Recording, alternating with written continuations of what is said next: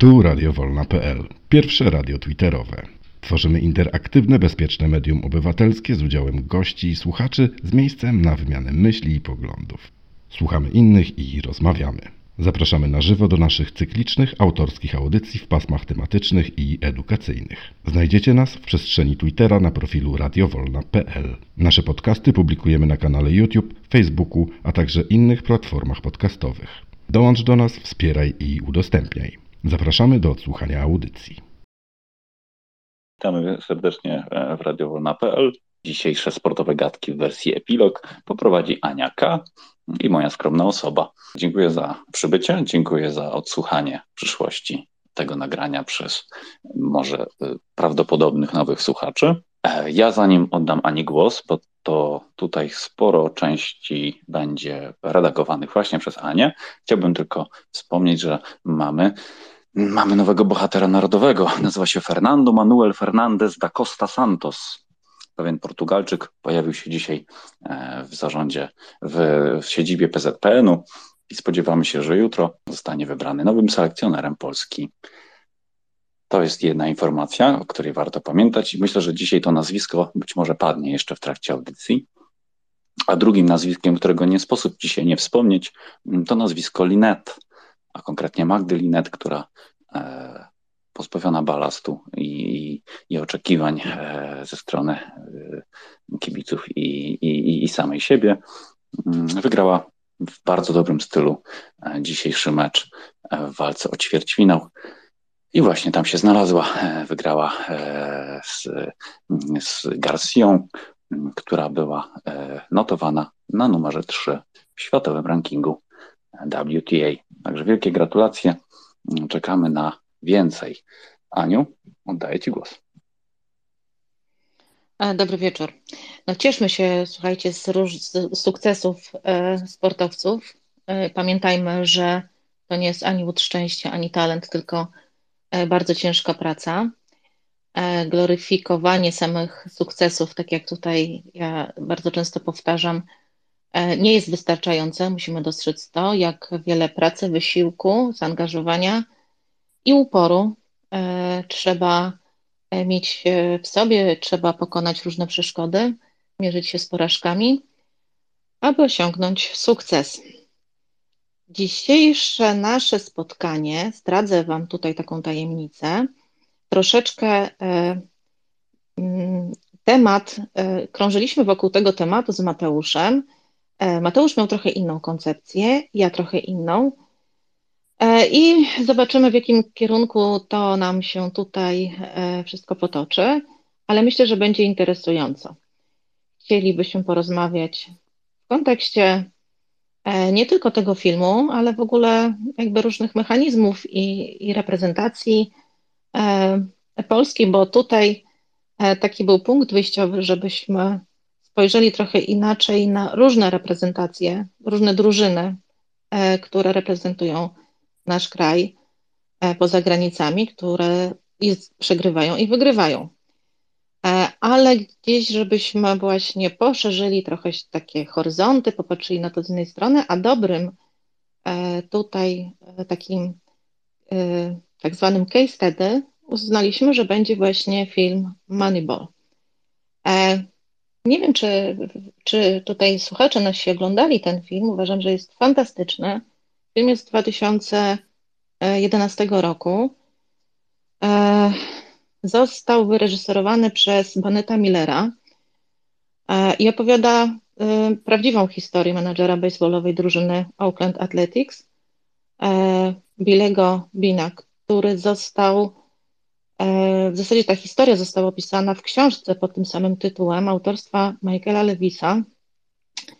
I co jest ciekawe, film został nominowany oczywiście do 6 Oscarów. Niestety Brad Pitt tego Oscara nie otrzymał, ale cały film opiera się w ogóle na teorii statystyki i to jest też bardzo ciekawe, bo jak śledzicie tutaj nasze spotkania, to okazuje się, że ten świat sportu albo świat czy w ogóle mechanizmy różne, one się mogą opierać na zupełnie innych teoriach niż te, które wydawałoby się nam, że są związane ściśle ze sportem. Tutaj ten wątek statystyczny jest bardzo, bardzo istotny. Dlaczego do tego doszło? Okazało się, że było to wydarzenie w zasadzie, które zrewolucjonizowało tę dziedzinę sportu w Stanach. A ja tylko odwołam się jeszcze do jednej takiej opracowanej teorii, którą nie tak dawno omawialiśmy w naszej audycji, Daniela Kahnemana, który też jako psycholog społeczny otrzymał Nagrodę Nobla w dziedzinie ekonomii za opracowanie różnych mechanizmów, które do tej pory są wykorzystywane, na przykład na notowaniach, na giełdach przez maklerów wykorzystywane i które też zrewolucjonizowały jakby w ogóle świat ekonomii, jakby podejścia różnych mechanizmów i tego, co nami kieruje, jakie decyzje podejmujemy. Więc to jest, słuchajcie, w ogóle takie ciekawe i zalecam sięgnięcie do takich właśnie różnych ciekawostek. Jest to bardzo, bardzo ciekawe i możemy sobie tutaj teraz podrążyć. Mateusz, oglądałeś film? Tak, oglądałem. Oczywiście, że oglądałem, nawet 2 razy. Jeszcze chciałbym Ci tylko tutaj może dołożyć jedno zdanie. Film powstał na kanwie powieści o tym samym tytule Moneyball, ale tam dokładnie tytuł był The Art of Winning an Unfair Game, czyli sztuka wygrywania nieuczciwej gry. I to też sporo mówi o tym, jakie mechanizmy w tym filmie się odbywają. Bo tak naprawdę ten film jakby rozpoczął rewolucję. To absolutna zgoda. Dokładnie tak. Ja jeszcze chciałbym troszeczkę też rozszerzyć jakby całą tematykę tego pokoju też o to, ale może nie wyprzedzajmy faktów. Najpierw film, a potem zobaczymy też, w jakim kierunku Wy chcecie iść, bo to chyba najważniejsze. Aniu? To ja tutaj popływam trochę w tej przestrzeni takiej mentalnej, takiej bardziej psychologicznej, ale również i filmowej, a Tobie zostawię tę część taką twardych danych, które są wykorzystywane do dzisiaj w różnych dyscyplinach sportu, bo nie tylko oczywiście w baseballu i też jeszcze pewnie wyjaśnimy jedną taką ciekawostkę, o której pisałeś w twicie. Bardzo jestem ciekawa, też chciałabym się dowiedzieć. Tak pokrótce, o czym jest film. Jeżeli ktoś nie oglądał, słuchajcie, polecam. Odsyłam do tego filmu. Świetna rola Brada Pitta. Nie wiem, dlaczego oglądałam go 3 razy, czy dlatego, że fabuła była tak ciekawa, czy dlatego, że grał tam Brad Pitt. Podróż rozpoczyna się w najgorszym momencie życia bohatera, bo drużyna, którego menadżerem jest właśnie główny bohater, ponosi kolejne porażki i co gorsza, z powodu tych porażek ci najlepsi gracze odchodzą z klubu, bo ten klub po prostu nie chce im płacić za grę, a inne kluby, mówiąc krótko, podkupują. I postawiony pod ścianą menadżer, ograniczony budżetem, stawia wszystko na jedną kartę. Jak to się mówi, że potrzeba jest matką wynalazków, chwyta się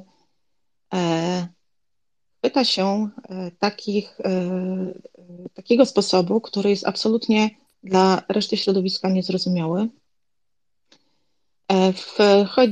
Prosi o współpracę studenta czy absolwenta ekonomii, którego kariera nie za bardzo się gdzieś tam kreuje i siedzi gdzieś tam zgnieśniały sobie przy biurku, tak naprawdę nie wiedząc, po co tam jest.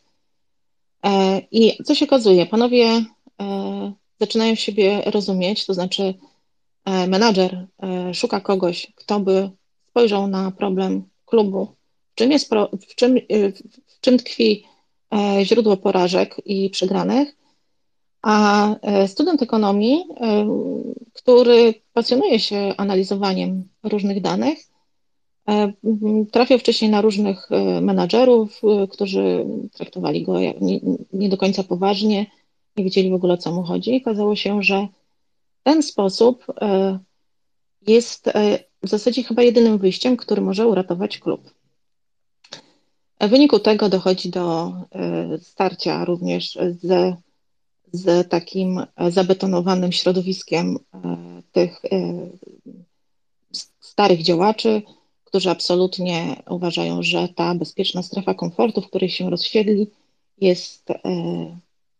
jest okej, a jedyna rzecz, na którą czekają, no to po prostu jakiś zbieg okoliczności, łód szczęścia albo jeszcze jakieś inne czynniki zmienne, zależne, niezależne, które w jakiś sposób być może, no chyba nie do końca byli przekonani, że doprowadzą ich do mistrzostwa, ale przynajmniej w jakiś sposób mogą sobie tam przewegetować.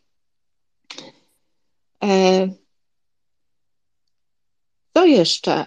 Okazuje się, że jest tam wiele wątków. Ja bym nie chciała teraz tutaj Was zagadać za bardzo. Natomiast pierwsza kwestia to jakby decyzja, którą podjął. Odwaga, może też kreatywność, może też jeszcze inne czynniki. Na pewno też doświadczenie, jakie posiadał, bo wcześniej był też uprawiał tę dyscyplinę sportu, ale te wszystkie jego refleksje, które później towarzyszą mu przy podejmowaniu tych decyzji, jak to dalej ewoluowało, no pokazało, że tak naprawdę ten świat sportu jest niesprawiedliwy, jest omylny, nieadekwatny do obecnych czasów w tym systemie, w którym funkcjonuje, i wskazuje, że sukces nie zależy tak naprawdę właśnie ani od talentu, ani od chłodnej statystyki, tylko od wsparcia i wiary w ludzi, bo tam są różne fajne sceny, ale niekoniecznie tych, których widać na stadionach i którzy są jakby tą taką oczywistą oczywistością. Jeden z takich cytatów, chciałabym, żebyśmy też tutaj, panowie, jesteście zaangażowani, bardziej śledzicie poczynania drużyn różnych sportowych. To jeszcze tylko jedno zdanie, Mateusz. To było taki cytat, który ja sobie zanotowałam tak na początku filmu, że ludzi przeszacowuje się z różnych powodów. Z powodu wieku, wyglądu, miejsca, w którym funkcjonują, albo osobowości. I okazuje się, że dostrzega się to, co się chce dostrzec, a nie widzi się tych tak istotnych rzeczy, które rzeczywiście mogą być świetnie wykorzystane. No, czyli takie szlifowanie gdzieś diamentów, ale też i utarte stereotypy, bo to, że ktoś jest leworęczny albo że śmiesznie rzucał piłką, już w jakiś sposób go dyskwalifikowało, a okazało się, że był świetnym graczem. Mateusz? Dziękuję bardzo. Ja jakby rzucę mój punkt widzenia, tak żeby było troszeczkę kontrowersyjnie. Moim zdaniem wprowadzenie statystyki w sport zmieniło absolutnie postrzeganie wszystkiego. Nie tylko ze względów ekonomicznych, tak jak powiedziałeś, dobieranie konkretnego zawodnika na konkretną pozycję z konkretnymi umiejętnościami, ale również zaburzyło postrzeganie ludzi, bo jednak sportowcy to ludzie. No i teraz ja jako sportowiec, o ile zmieniłoby się moje nastawienie do konkretnego sportowca, gdybym nie patrzył na statystyki strzelonych bramek, trafionych rzutów, o ile zmieniłyby się nasze sportowe gadki niedzielne, gdybyśmy na przykład potrafili powiedzieć, że Iga Świątek świetnie grała, bo nie podpieralibyśmy się choćby statystyką trafionych pierwszych serwisów. Czy nie uważacie, że troszeczkę obdarliśmy z człowieczeństwa całe postrzeganie sportu? To jest jakby pierwsze takie pytanie. Jeżeli zechcecie się odnieść, to będzie nam miło. A druga sprawa jest taka, że w filmie, co ważne, jest to historia prawdziwa. Menadżer, główny bohater grany przez Brada Pitta, wprowadza rewolucję w zespole w momencie kryzysu osobistego. On jest po rozwodzie, ma tam kłopoty, jeżeli chodzi o kontakt z córką. Absolutnie to nie jest dobry czas dla niego. I on wprowadza rewolucyjne rozwiązanie. Tylko czy w tym etapie filmu i w tym etapie historii on jest rewolucjonistą? Nie, on jest szaleńcem.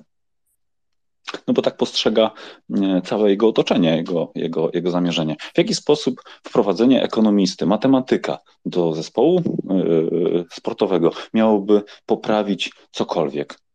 Cały zarząd, wszyscy ci trenerzy, coachowie i specjaliści, którzy tam pracują od 10 lat, absolutnie nie mają go za rewolucjonistę. To nie jest Elon Musk, który nagle mówi, słuchaj, wyślijmy w kosmos 10 tysięcy satelit, a potem lećmy na Marsa, a potem jeszcze wyślijmy samolot, tak dla żartu, przepraszam, wyślijmy samochód w przestrzeń kosmiczną, bo tak dla żartu, tak zrobię. To nie jest ta skala, słuchajcie. To jest taki Elon Musk, który mówi, że kupi sobie Twittera, ale ma 20 lat na przykład i $5 na koncie. Nie wiem, jak wy na to patrzycie. Gdzie jest ta granica między szaleństwem a wizjonerstwem? I czy znacie takie przykłady ze sportu, ale też i z życia, takiego codziennego? Bo tutaj, jeżeli chodzi o wizjonerów, no to przygotowałem sobie długą listę i mam nadzieję, że jeszcze dołożycie drugie tyle. Jakub? Dzięki, dobry wieczór wszystkim. W ogóle przeciekawy film, przeciekawy wątek, uważam, poruszyliście dzisiaj. Żeby było pikantniej albo jeszcze milej się to oglądało w tym filmie, jeśli dobrze kojarzę, widziałem go jakiś czas temu, to ta matematyczna analiza i statystyka jest przeciwstawiona tym bardzo wiekowym już, siwym, z olbrzymim doświadczeniem facetom, którzy siedzą i analizują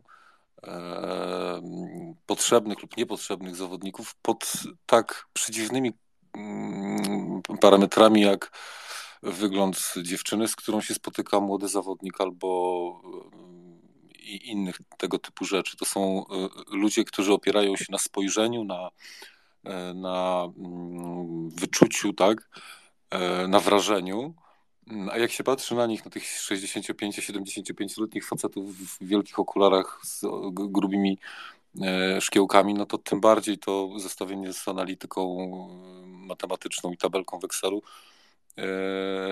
robi wielkie wrażenie. Zresztą, tak trochę off topic, to jest inny film o baseballu, w którym gra Clint Eastwood. Niestety nie przypomnę sobie tytułu, ale w tym filmie Eastwood gra skauta baseballowego, który ma problemy ze wzrokiem i on odrzuca kandydaturę jednego z młodych talentów na podstawie dźwięku, jaki wydaje piłka uderzając w kij przy uderzaniu przez tego zawodnika. Uznając, zdaje się, że on nie trafia jej we właściwy sposób. Baseball, uważam, jest wyjątkowo wdzięczną dyscypliną sportu do takiego podejścia. Dlaczego? No bo cała akcja, czy większość akcji odbywa się między miotaczem a tym gościem, który odbija piłkę. Nie wiem niestety jak się nazywa, pałkarz może, nie wiem. Jest to właściwie pojedynek dwóch ludzi. Nie ma między nimi siatki, nie ma nierówności, no bo piłka leci w powietrzu. Jest tylko lecąca piłka, kij, koordynacja, tak, celność. Tutaj niewiele rzeczy może zaburzyć to, co się dzieje między nimi, prawda? A jednak to, co się wydarzyło potem, a może zaczęło się gdzieś wcześniej, tylko jakby nie patrzymy na to i nie wiemy o tym, to ta statystyka obecna jest wszędzie. Jest obecna, to jest oczywiste w piłce nożnej, jest obecna w siatkówce. Nawet laik, oglądając w telewizji mecz siatkarski, usłyszy gdzieś tam między wierszami od czasu do czasu informację statystyczną, że jak atakujący atakuje po prostej, to ma 40% skuteczności, a jak idzie na skos, to ma tylko 20%. W piłce nożnej jest identycznie. Jakby strona, którą się atakuje, sposób atakowania również statystycznie jest określony przed meczem. Nie mówiąc już o takich dyscyplinach jak, nie wiem, jak gra w pokera, gdzie statystyka jest wszystkim, albo nawet w szachach mamy statystykę. Obliczane są prawdopodobieństwa, w których jakby grając jakąś partię wolisz się znaleźć, bo masz większą szansę na zwycięstwo. Więc ta statystyka jest obecna wszędzie. Czy to dobrze, czy źle? Mateusz, trochę do ciebie, to odpowiem ci, że dla mnie dobrze. Bo ja jestem matematyczny i mi się to podoba. To znaczy, że nie jest to takie magiczne i takie niezrozumiałe, tylko że możemy to sobie potłumaczyć, że to daje mi taką wiarę, że właśnie mogę lepiej ich zrozumieć. Nieważne, czy mówimy o piłkarzu, czy o Magnusie Carlsenie, czy o kimkolwiek innym. I tyle chyba na razie. Dzięki. Aniu? No ja się tutaj też zupełnie zgadzam z tym, co Kuba powiedział, że to jest w ogóle uleganie złudzeniu, gdzie tak jak ja widzę, może panowie tutaj też, albo tutaj właśnie nasi słuchacze też znajdą jakieś analogie, bo ja trochę prowokuję do tego i tak mniej więcej to widzę, że gdzieś ten aspekt taki statystyczny jest absolutnie niezbędny, bo on występuje w zasadzie w każdej przestrzeni, no tylko kwestia tego, czy jest przestrzeń na to, żeby to wykorzystać, tak? Czy jest w ogóle otwartość na to. Ciekawa jestem, jak to wygląda w naszych narodowych reprezentacjach. Czy rzeczywiście panowie, smutni panowie, jak to mówi tutaj jeden z naszych przyjaciół, rzeczywiście smutni panowie decydują o tym, czy rzeczywiście tacy, którzy gdzieś bogaci w doświadczenie, no jednak ulegają różnym pomyłkom, tak? Mówiliśmy już tutaj o takich schematach poznawczych, które obciążają, o różnych uprzedzeniach, o gdzieś tam zakotwiczeniu się i te statystyki powinny dawać wynik taki, który jest oparty na jakichś właśnie danych, bo te dane jest łatwo wyliczyć. Ja bym chciała tylko jeszcze, właśnie żebyśmy tutaj nie wiem, porozmawiali, jak to właśnie wygląda w przypadku tych drużyn, które gdzieś tam obserwujecie, którym dopingujecie, którym kibicujecie. Ale chciałabym, żeby jeszcze na chwilę zatrzymać się przy samej produkcji, fabule filmu, bo to później nam ucieknie, a to jest niezwykle ciekawe, bo ja tutaj sobie poznajdowałam takie właśnie ciekawostki. Oczywiście to, co Mateusz powiedziałeś, fantastyczna rola Brada Pitta właśnie, który gra bohatera takiego trochę szalonego rzeczywiście, który też jest doświadczonym byłym bejsbolistą, obecnie właśnie menadżer, który z jednej strony chyba nienawidzi tego, co robi, ale i kocha to, co robi, więc tutaj to ja to miałam takie tutaj wrażenie.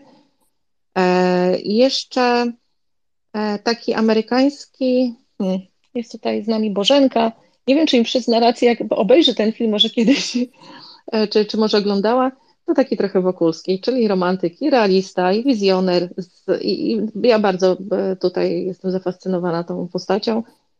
I te wszystkie niuanse w postaci tego właśnie świetnie grał Brad Pitt. Natomiast chciałabym jeszcze powiedzieć o budżecie tego filmu, że budżet filmu był bardzo ubogi, bo te mistrzostwa rozgrywały się, akcja toczy się w 2002 roku, a mistrzostwa rozgrywały się na 6 stadionach, natomiast film nie miał takiego budżetu. Budżet był bardzo skromny, więc te wszystkie 6 stadionów, które widać w filmie, to był jeden stadion, który miał zmienianą tylko dekorację. Jeszcze, jeśli sobie przypomnicie, albo osoby, które będą oglądały ten film, zwróćcie uwagę, jak świetnie jest tam grana cisza. To są takie momenty, gdzie jest taki głuchy tylko pogłos, nie ma muzyki i to jest to, moim zdaniem, fantastyczne granie ciszą w tym filmie, oddające właśnie, czy dające przestrzeń na taką refleksję, na jakąś gonitwę myśli, na burzę mózgów, nie wiem, cokolwiek, ale to wszystko gdzieś naprawdę świetnie wyglądało. Mi się bardzo podobał. Film właśnie przez to nie jest taki dynamiczny, ale daje, jakby pochylając się nad umiejętnościami tutaj twórców, uważam, że było to mistrzostwo zrobione. To granie właśnie ciszą, to jest ta kwestia budżetu i ten budżet, znaczy te granie ciszą, do której byli zmuszeni twórcy filmu, to tak naprawdę był przymus, bo nie mieli funduszy na to, żeby kupić muzykę do tego filmu. I to jeszcze też, co się okazuje, kolejny film, który niskobudżetowy okazuje się fantastyczny, bo poprzednio, jak rozmawialiśmy o filmie Zapaśnik, też film niskobudżetowy i wyglądało to świetnie. Z ciekawostek jeszcze muzyka, czyli ten przewodni utwór The Show, który jest utworem Lenki, Został zaśpiewany w 2008 roku, a akcja filmu toczy się w 2002 roku. I ta dziewczynka 12-letnia, która w castingu zaśpiewała do tego filmu, tak urzekła reżysera, że zdecydował się w ogóle zatrudnić właśnie w roli córki tego menadżera, i która zaśpiewała ten utwór w filmie, i wcale mu to nie przeszkadzało, że akcja toczyła się w 2002 roku, a film był z 2008 roku, więc to taka pętla trochę czasoprzestrzeni tutaj się pojawiła. To z takich ciekawostek. Jeśli jeszcze tutaj jakieś wyłapię, to Wam jeszcze powiem. To na razie dziękuję. Dzięki, Aniu. Bardzo ważne głosy z Waszej strony. Dziękuję bardzo.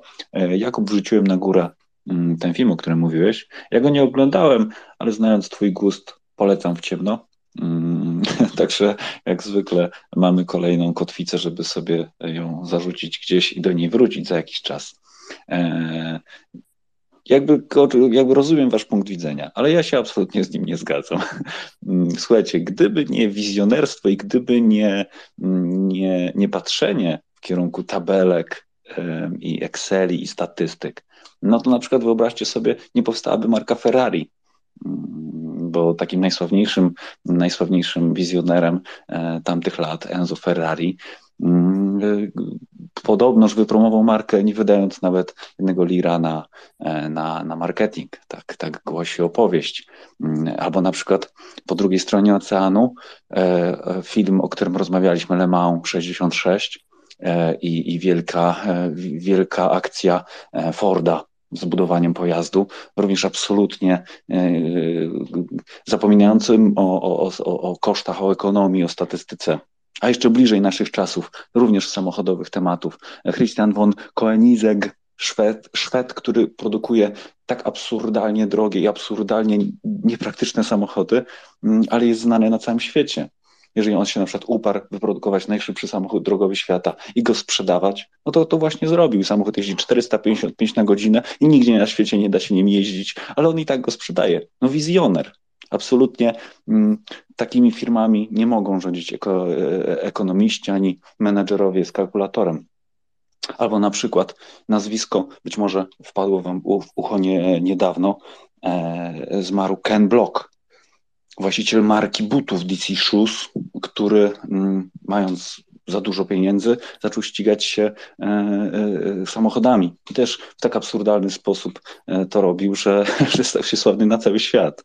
I też nikt nie mógł założyć, że to jest mądre, to co on robił na początku. Dla mnie nie można w niektórych dziedzinach naszego życia kierować się ekonomią. Tak samo jeżeli chodzi o postrzeganie sportowców, mnie jako kibica, naprawdę czułbym się lepiej, gdybym mógł oceniać ich po prostu odbiorem, a nie przez pryzmat statystyki. Tak mi się wydaje. Mam nadzieję, że wrzuciłem odpowiedniej wielkości granat.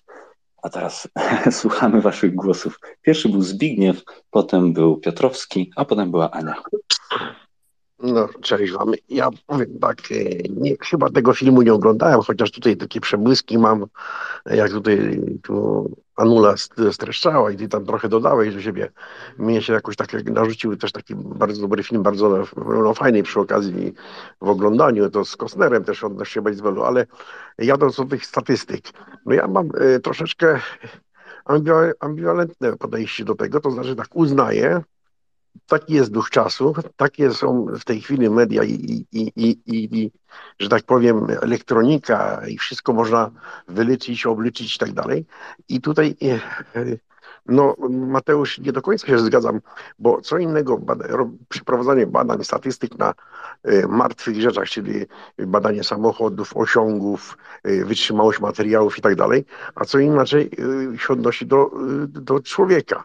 Bo te statystyki, które są prowadzone, no chociażby piłkarzy, tak daleko nie sięgając, to mogą pomóc w treningu, bo na przykład tam piłkarz, no jak to się mówi, słabo zagrywa albo się boi lewą nogą grać, chociaż wszyscy wiedzą i tak dalej, czy tam jakieś strzały musi poprawić, odchylenie ciała i tak dalej, ale Są dwie rzeczy, które mnie bardzo denerwują. Po pierwsze to dziennikarze, komentatorzy i tak dalej. Kiedyś się słuchało meczu, kiedyś się oglądało mecz, sprawozdanie z meczu, czy to z zawodów jakichkolwiek ogólnie mówiąc, a w tej chwili to jakby ty nie patrzył samemu w telewizor, no to by nie wiedział, co jest komentowane, bo statystyki, to ile kto, ile tamto, ile, co to kogo obchodzi. To możemy mówić w przerwie, żeby podsumować pewne rzeczy i wyciągnąć. I druga rzecz, nie wszędzie statystyki można ślepo wierzyć, bo ten, co w statystyki wierzył trener, nigdzie daleko nie zaszedł. No i się tam pod uwagę chociażby naszego Michniewicza. On nigdy sukcesu poza wyjściem z grupy z żadną drużyną osiągał, ale on cały czas statystyki. Prosty przykład. Była w modzie i klepana przez trenerów posiadanie piłki. W tej chwili drużyny wygrywają i to w pięknym stylu, które mają 30%, 35% posiadania piłki. Chodzi o efektywność. Zaczynają. Czytałem teraz taki fajny artykuł na internecie, że trenerzy zaczynają się zastanawiać, żeby nie biegać, jak to się mówi, głupio, tylko efektywnie. Druga rzecz, jeśli byśmy patrzyli tylko na statystyki, to mówię, to jest pomocne. Żeby nie było, że jestem przeciwnikiem, że jestem, jak to się mówi, zacofanym człowiekiem, to jest pomocne, ale po czasie do analiz. Bo według statystyk to tak, Iga powinna w cuglach wygrać Wimbledon, Magda Linetti powinna przegrać od razu na samym wejściu. To tak wracając do naszych rzeczy. Także no, troszkę ostrożnie, pomocne jest do analiz, do wszystkiego, no ale nie można na przykład opierać całej z tego. Mi się kiedyś podobało, oczywiście do czasu. Franek Smuda, go zapytali o komputer i te wszystkie dane statystyczne, tak, mówi, że ma wszystko w głowie. No i o dziwo do momentu mistrzostw Europy to mu się udawało, przynajmniej z drużynami klubowymi. Ale tak już na poważnie. Bo to jest poważna dziedzina i dzisiaj się bez tego nikt nie obędzie, bo trzeba się tym odeprzeć.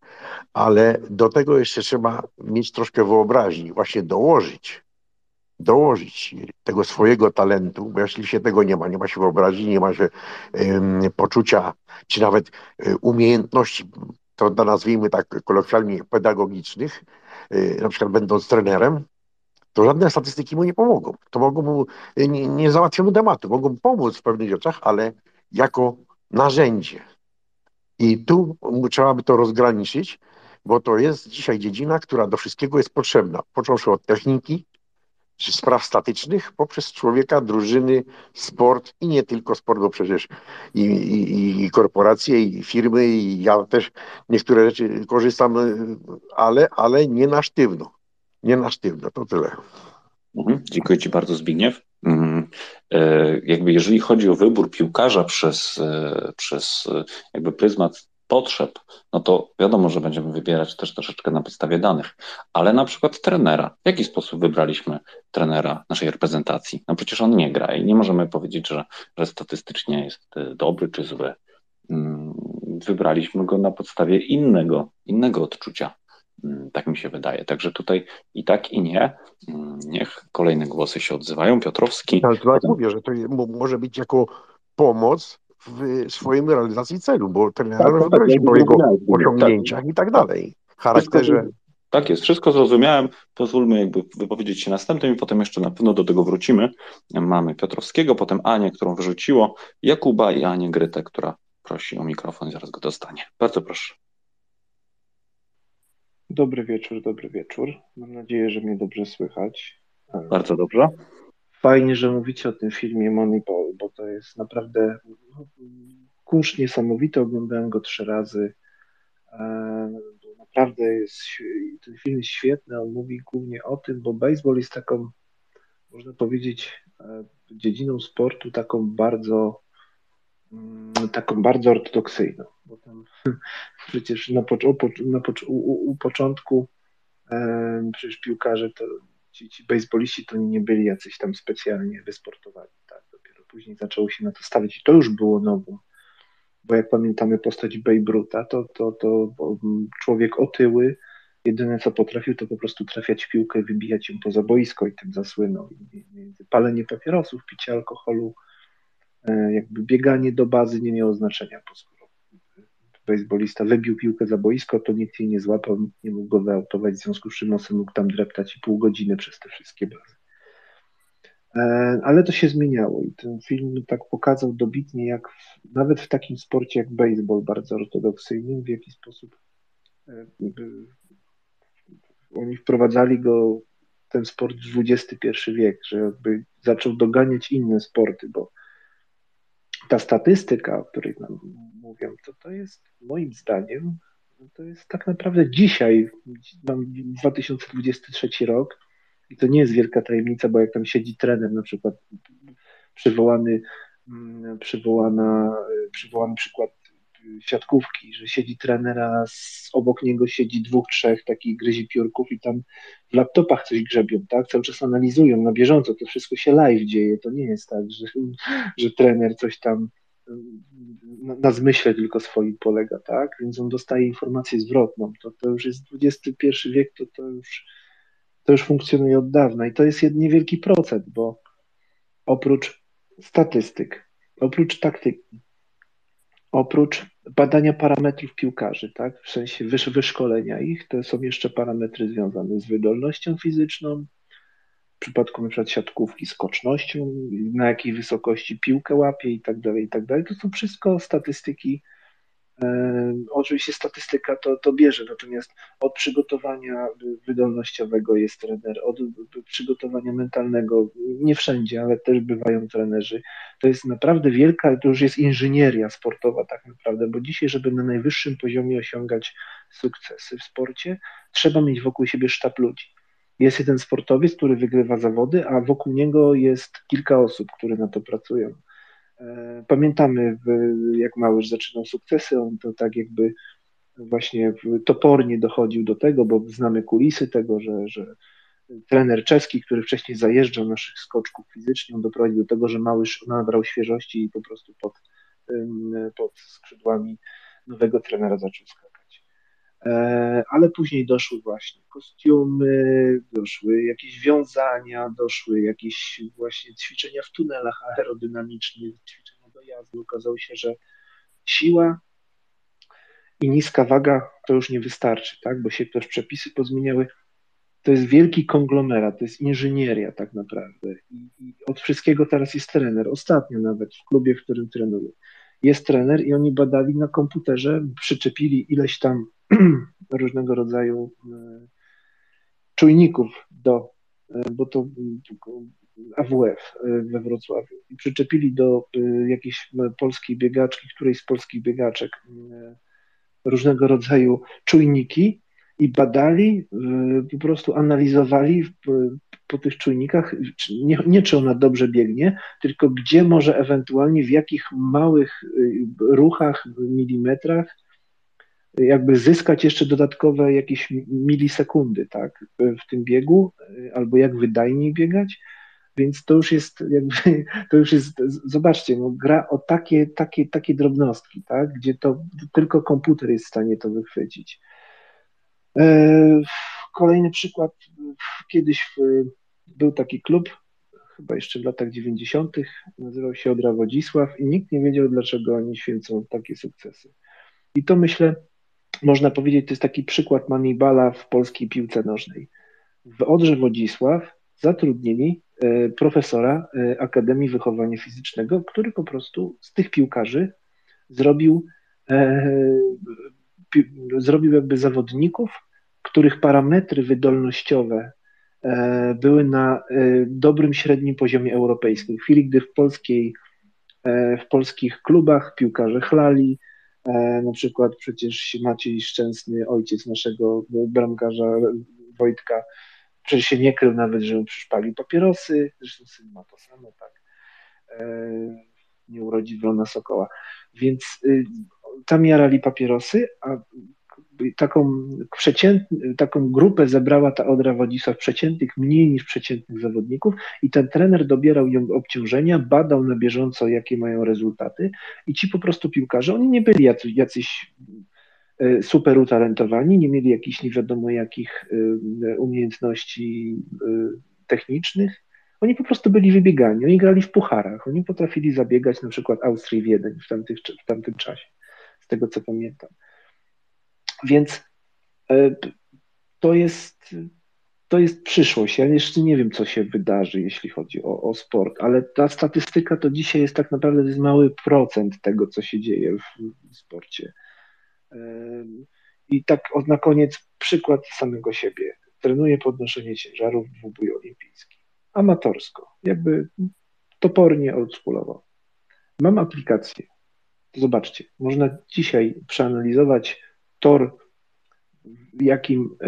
po jakim porusza się sztanga w zwolnionym tempie, gdzie bada aplikacja przyspieszenie, kąty różnego rodzaju i można to skorygować, czego nie widać gołym okiem, ale aplikacja pokazuje, w którym momencie, że tor tutaj zły i co jest do skorygowania. Tak samemu dla siebie, nagrywając samego siebie z telefonu, z boku, widzę, że sztanga na przykład idzie nie pod tym kątem, dlatego na przykład albo mi spada z przodu, albo mi spada z tyłu, albo na przykład źle trafiam, tracę na przykład energię. I to już jest na poziomie takim amatorskim, można darmową aplikacją z Google Play zrobić, więc przyszłość, a jeszcze będzie lepiej, zobaczycie. Także dzięki, długo, ale mam nadzieję, myślę, że już nie będę nic mówił. Także dzięki, pozdrawiam. Dziękuję Ci bardzo, Piotrowski. Ja już przekazuję słuchawkę dalej, ale chciałbym Wam też jeszcze dać tak dwa przykłady na szybko. Pamiętacie Aleksandra Wieretelnego, trenera Justyny Kowalczyk i jej metody treningowe? Ciąganie opony samochodowej za sobą, wbieganie pod górę, chodzenie tyłem po schodach, nie wiadomo co tam jeszcze było. I tam nie było żadnych komputerów, a była mistrzynią. A pamiętacie film Rocky? Wiem, że jest może słaby przykład, ale tak mi się od razu skojarzyło i walka z wielkim Rosjaninem, który był trenowany przez sztab naukowców, a on tam ćwiczył w jakiejś chatce w górach. Ja takich doznań szukam, żeby mogła Magdalinet wygrać, mimo że matematycznie nie miała szans, a wygrała. Czy to nie jest najważniejsze? Ja rozumiem jakby podejście sportowców, trenerów, okej, mogę jakby to z tym się zgodzić, ale czy my sobie nie zabieramy przyjemności z patrzenia na sport, przyjemności z niespodzianek, które widzimy na boisku wtedy, kiedy się nagle okazuje, że wygrywa nie ten, co miał. Czy to nie jest fajne? Mateusz, to o czym mówisz, to jest, dodam tylko, to o czym mówisz, to jest taki element magiczny, element niepewności. Dużo trenerów na to mówi dyspozycja dnia. Dzięki. Ja jestem tutaj od tego magicznego coś. Aniu, Ania K, potem Jakub i Ania Gryta. Bardzo uśmiałam się, Mateusz, bo wiesz, ten kontekst Kamczatka versus Alaska w kontekście dzisiejszego filmu to jest też bardzo fajne odniesienie. Rzeczywiście czynnik ludzki tutaj jest najważniejszy. Ja bym tutaj oddała głos naszym gościom i wrócę jeszcze do tego filmu, bo nie chciałabym, żeby to też tak było porwane, żeby odnieść się jeszcze do całej szkoły leadership, bo ten film absolutnie jest jednym z takich case'ów bardzo często pokazywanych i tu pewnie Piotr się ze mną zgodzi, jako właśnie taki cały obszar leadershipa. Także Ania Gryta, zapraszam Ciebie, a później Kuba, bo chyba tak było, tak? Taka była kolejność. Było odwrotnie, ale jak już powiedziałaś, tak będzie. Ania Gryta, proszę. Dobrze, jestem współhostem, to poproszę Anię. A później Kubę zapraszam. Dobra, to dziękuję bardzo. No ja chciałam powiedzieć, że ja jestem team Mateusz, czyli bo ja się tak zastanawiam. Znaczy, po pierwsze, czy powinniśmy wiedzieć, jak się robi kiełbasę? Wiecie, o co chodzi. No kiełbasa jest dobra i jest fajnie zjeść kiełbasę, ale czy powinniśmy znać proces produkcji kiełbasy? A to trochę tak wygląda i ja się zastanawiam, czy to jeszcze możemy mówić, znaczy czym jest sport wobec tego w tej chwili, bo ten czynnik ludzki to jest dla mnie czymś, co nazywa się wyrazem artystycznym, tak? Bo pytanie, czy nie wiem, dobry technicznie na przykład piłkarz, którego wyraz artystyczny pozostawia wiele do życzenia, czy jego się fajnie ogląda, czy wystarczy, że znacie statystyki, że on jest po prostu skuteczny. Ja wiem, że w sporcie chodzi o skuteczność, tak, ale czy mamy ochotę na to patrzeć, tak, bo przecież jakby całym sensem sportu takiego z tej drugiej strony to jest przyjemność oglądania tego sportu, nie?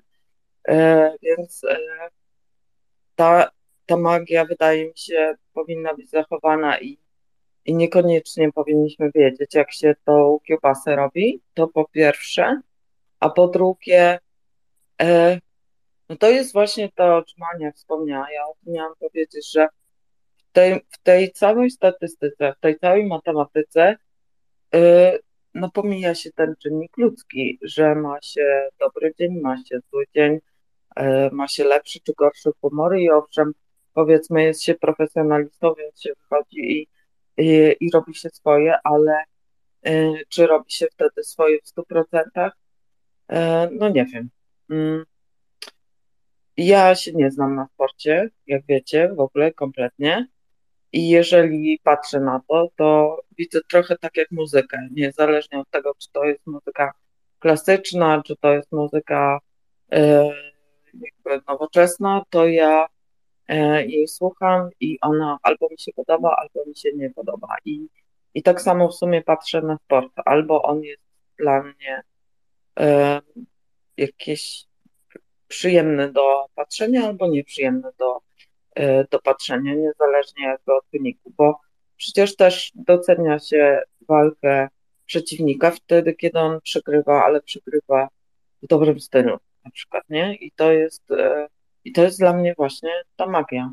I to jest właśnie ten Rocky, który on zawsze gdzieś tam w filmach no jest ten jakiś, kurczę, naturszczyk, który z tym mistrzem wygrywa. No dlaczego oni to tak pokazują?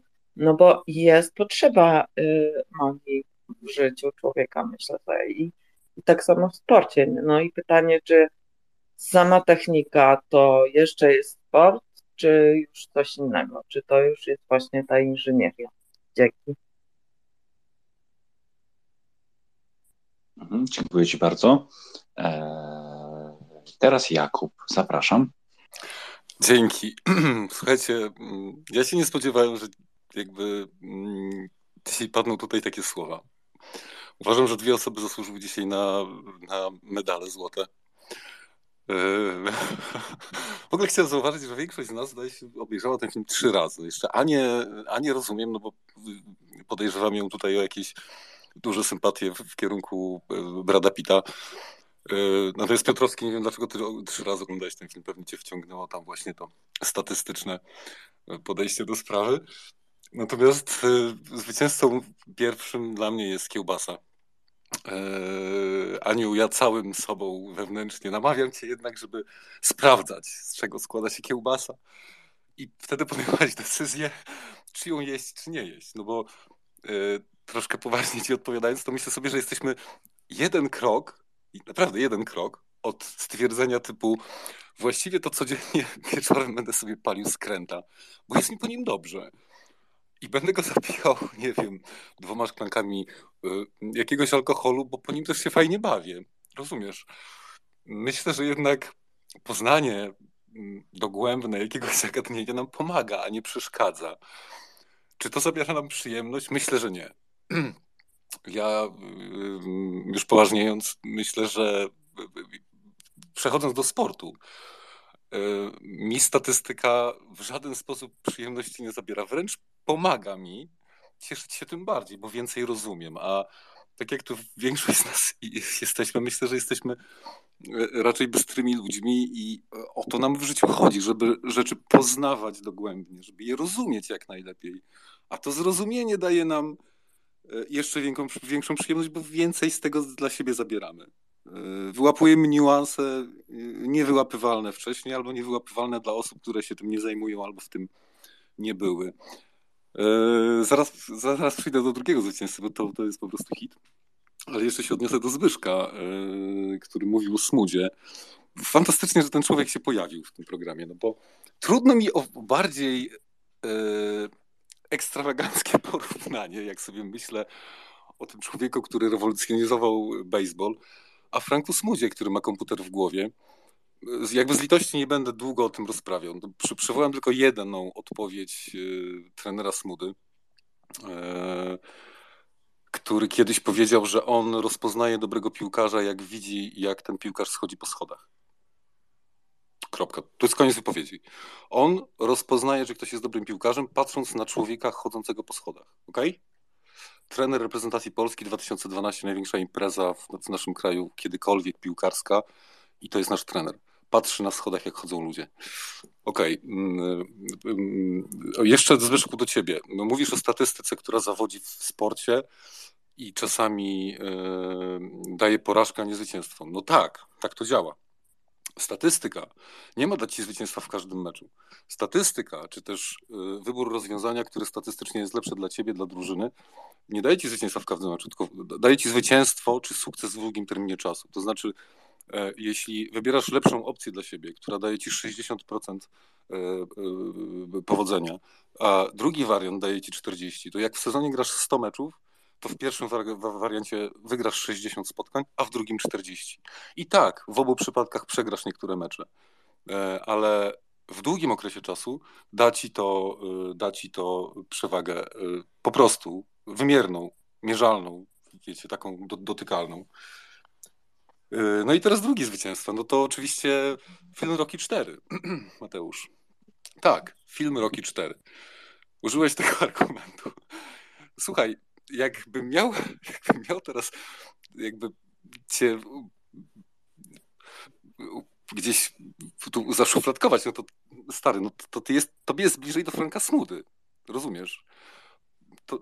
To ty nie patrzysz na to, co ci się bardziej opłaca. Jakie rozwiązania są dla ciebie korzystniejsze. Tylko ty patrzysz, czujesz i myślisz, tak, to jest fajne. Jakby świetne porównanie z Ferrari, którego użyłeś. No, fantastyczne, świetnie, że ten człowiek był. Dał nam wiele radości. Jeszcze więcej chyba tym ludziom, którzy użytkują jego owoce pracy. Myślę sobie jednak, że takich Enzów to było we Włoszech, na całym świecie dziesiątki, setki milionów, tylko takich Enzów, którym, wiesz, nie wypaliło, nie? Takich, którzy mieli swój świetny pomysł, który wydawał im się świetny i który nie odpalił. Jakbyśmy to zestawili, tak, Mateusz, statystycznie, to na jednego takiego człowieka, Muska, Ferrari czy kogokolwiek innego, wypadają, nie wiem, dziesiątki tysięcy, setki tysięcy ludzi, którym się nie powiodło. Przeciw tobie jest jakby cały świat, Mateusz. No, nawet ewolucja jest taka, że wybiera lepsze rozwiązania, takie, które dają lepszą szansę. To tak jakbyś, wiesz, jakbyś był tym pierwszym człowiekiem, który schodzi z drzewa, to być może, wiesz, rzucałbyś kamieniami w księżyc, żeby, wiesz, zdobyć nagrodę. Rozumiesz, o czym mówię. To nie jest dobry kierunek. To nie zabiera przyjemności, podsumowując. Daje lepsze zrozumienie. I to jest droga chyba, którą powinniśmy iść. Dzięki bardzo. Dziękuję ci bardzo. No nie sposób się nie odnieść. Jakby rzućmy sobie tak przed oczy takie dwa obrazki. Na przykład przegrywamy mecz piłkarski i mówią kibice, że no przegraliśmy, ale pięknie graliśmy. Naprawdę, gra nam się podobała. 4-0, ale pięknie graliśmy. No to skąd się to piękno bierze? No słuchaj, no pięknie graliśmy i to nieraz tak jest. W dobrym stylu przegraliśmy. To też jest ciekawe określenie, gdzie tak naprawdę automatycznie porzucamy te wszystkie matematyki, tylko mówimy o czymś, czego matematyka nie widzi, a widzą oczy kibica. Albo na przykład widzisz jakiegoś sportowca, który, nie wiem, atletę, cokolwiek wykonuje, rzut, pchnięcie, skok, a potem oglądasz to samo w zwolnionym tempie i widzisz krzywo postawioną nogę, widzisz przekrzywiony palec, cokolwiek, co jest nieidealne, no i automatycznie jednak te emocje spadają.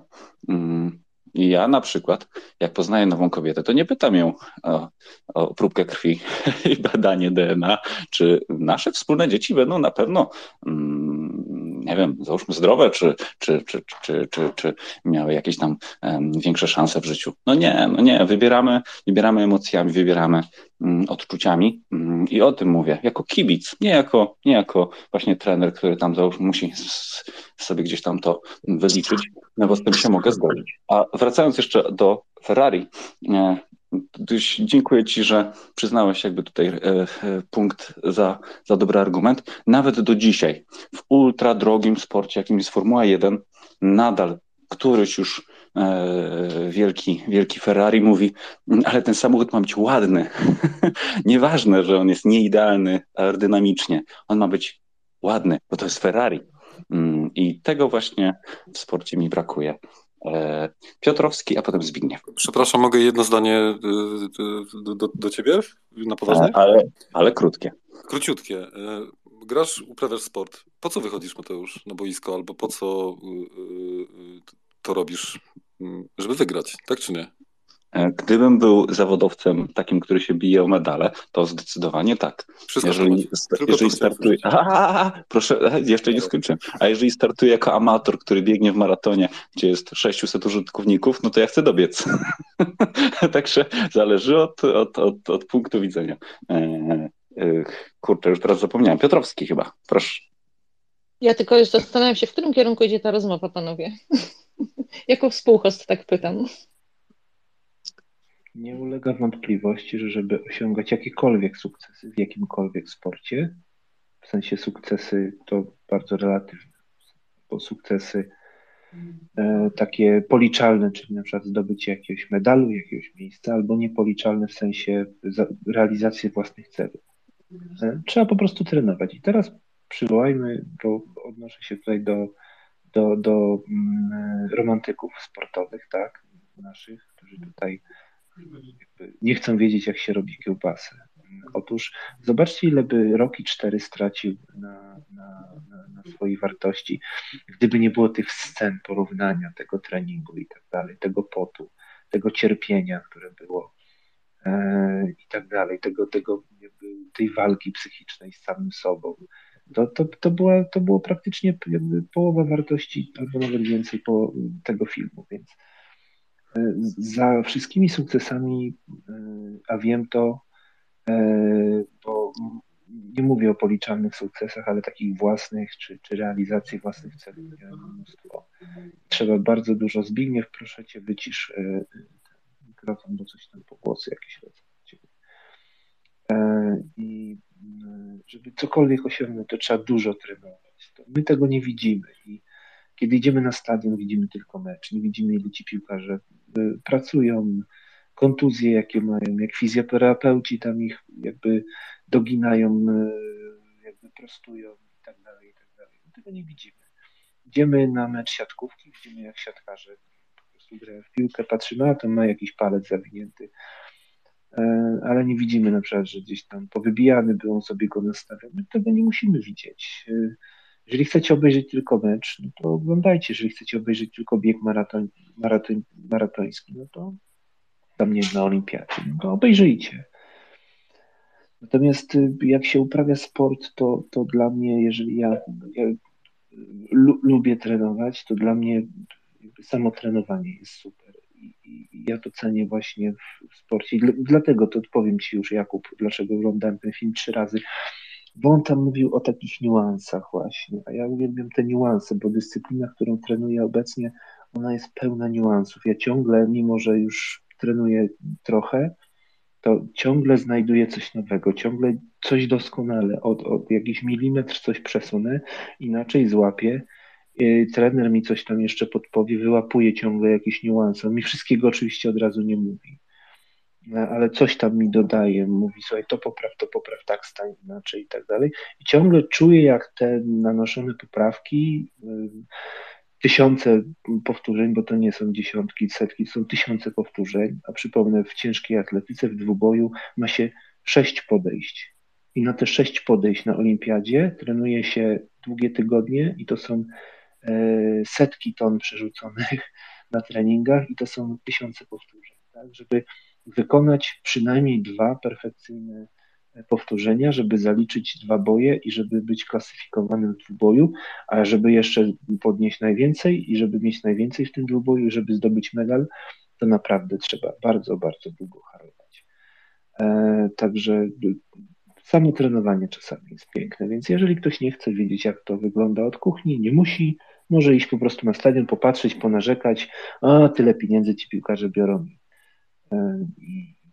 Jezus Maria, gramy jak nigdy, przegrywamy jak zawsze, tak? Czy jednak człowiek wiedział, ale trochę się łudził. I te inne takie nasze powiedzenia, czy Polacy, mi się nie stało. Więc można w ten sposób, a można jakby popatrzeć na piękno sportu od drugiej strony, od tej strony, gdzie człowiek wypruwa z siebie flaki, robi na przykład, żeby się przygotować do zawodów, robi w ciągu tygodnia 12 jednostek treningowych, gdzie jeden dzień tak naprawdę, ja nie mówię tu o odpoczynku, ale na przykład zamiast ciężkiego treningu, na przykład idzie sobie, przebiegnie się tak delikatnie tam te 3-4 kilometry, zrobi jakiś stretching i to jest dzień odpoczynku, tak? Gdzie jest jeden trening w ciągu dnia, to jest odpoczynek, a w ciągu następnych dni są to dwa treningi albo jeden jakiś mega ciężki, tak?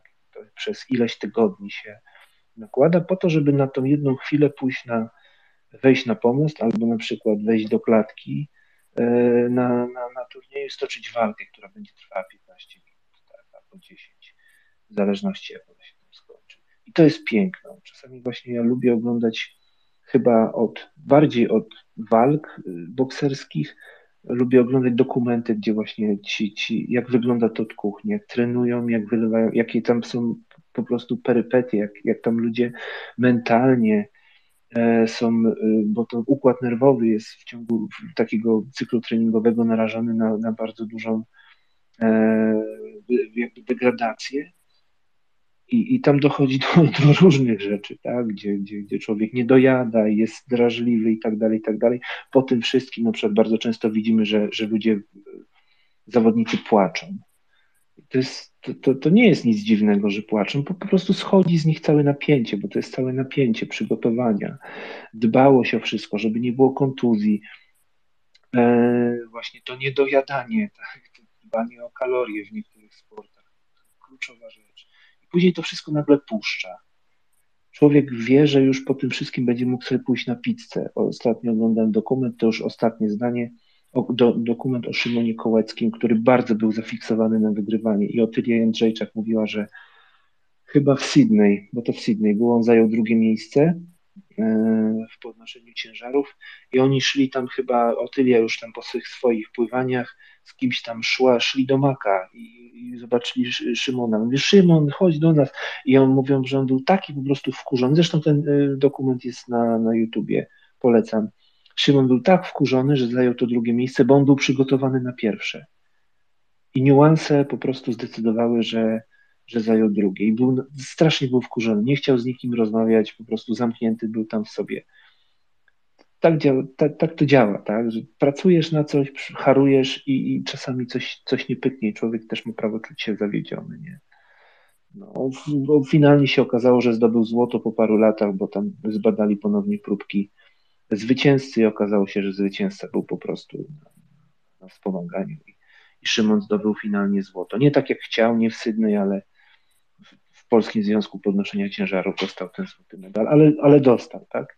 W każdym razie no, to kulisy są super i polecam. Naprawdę jak ktoś chciałby tylko oglądać mecze, spoko, ale kulisy dla mnie to jest coś niesamowitego. Dlatego właśnie ten film Moneyball mi się tak bardzo podobał. Także tak, zmierzając do puenty, dzięki bardzo. Dziękuję bardzo.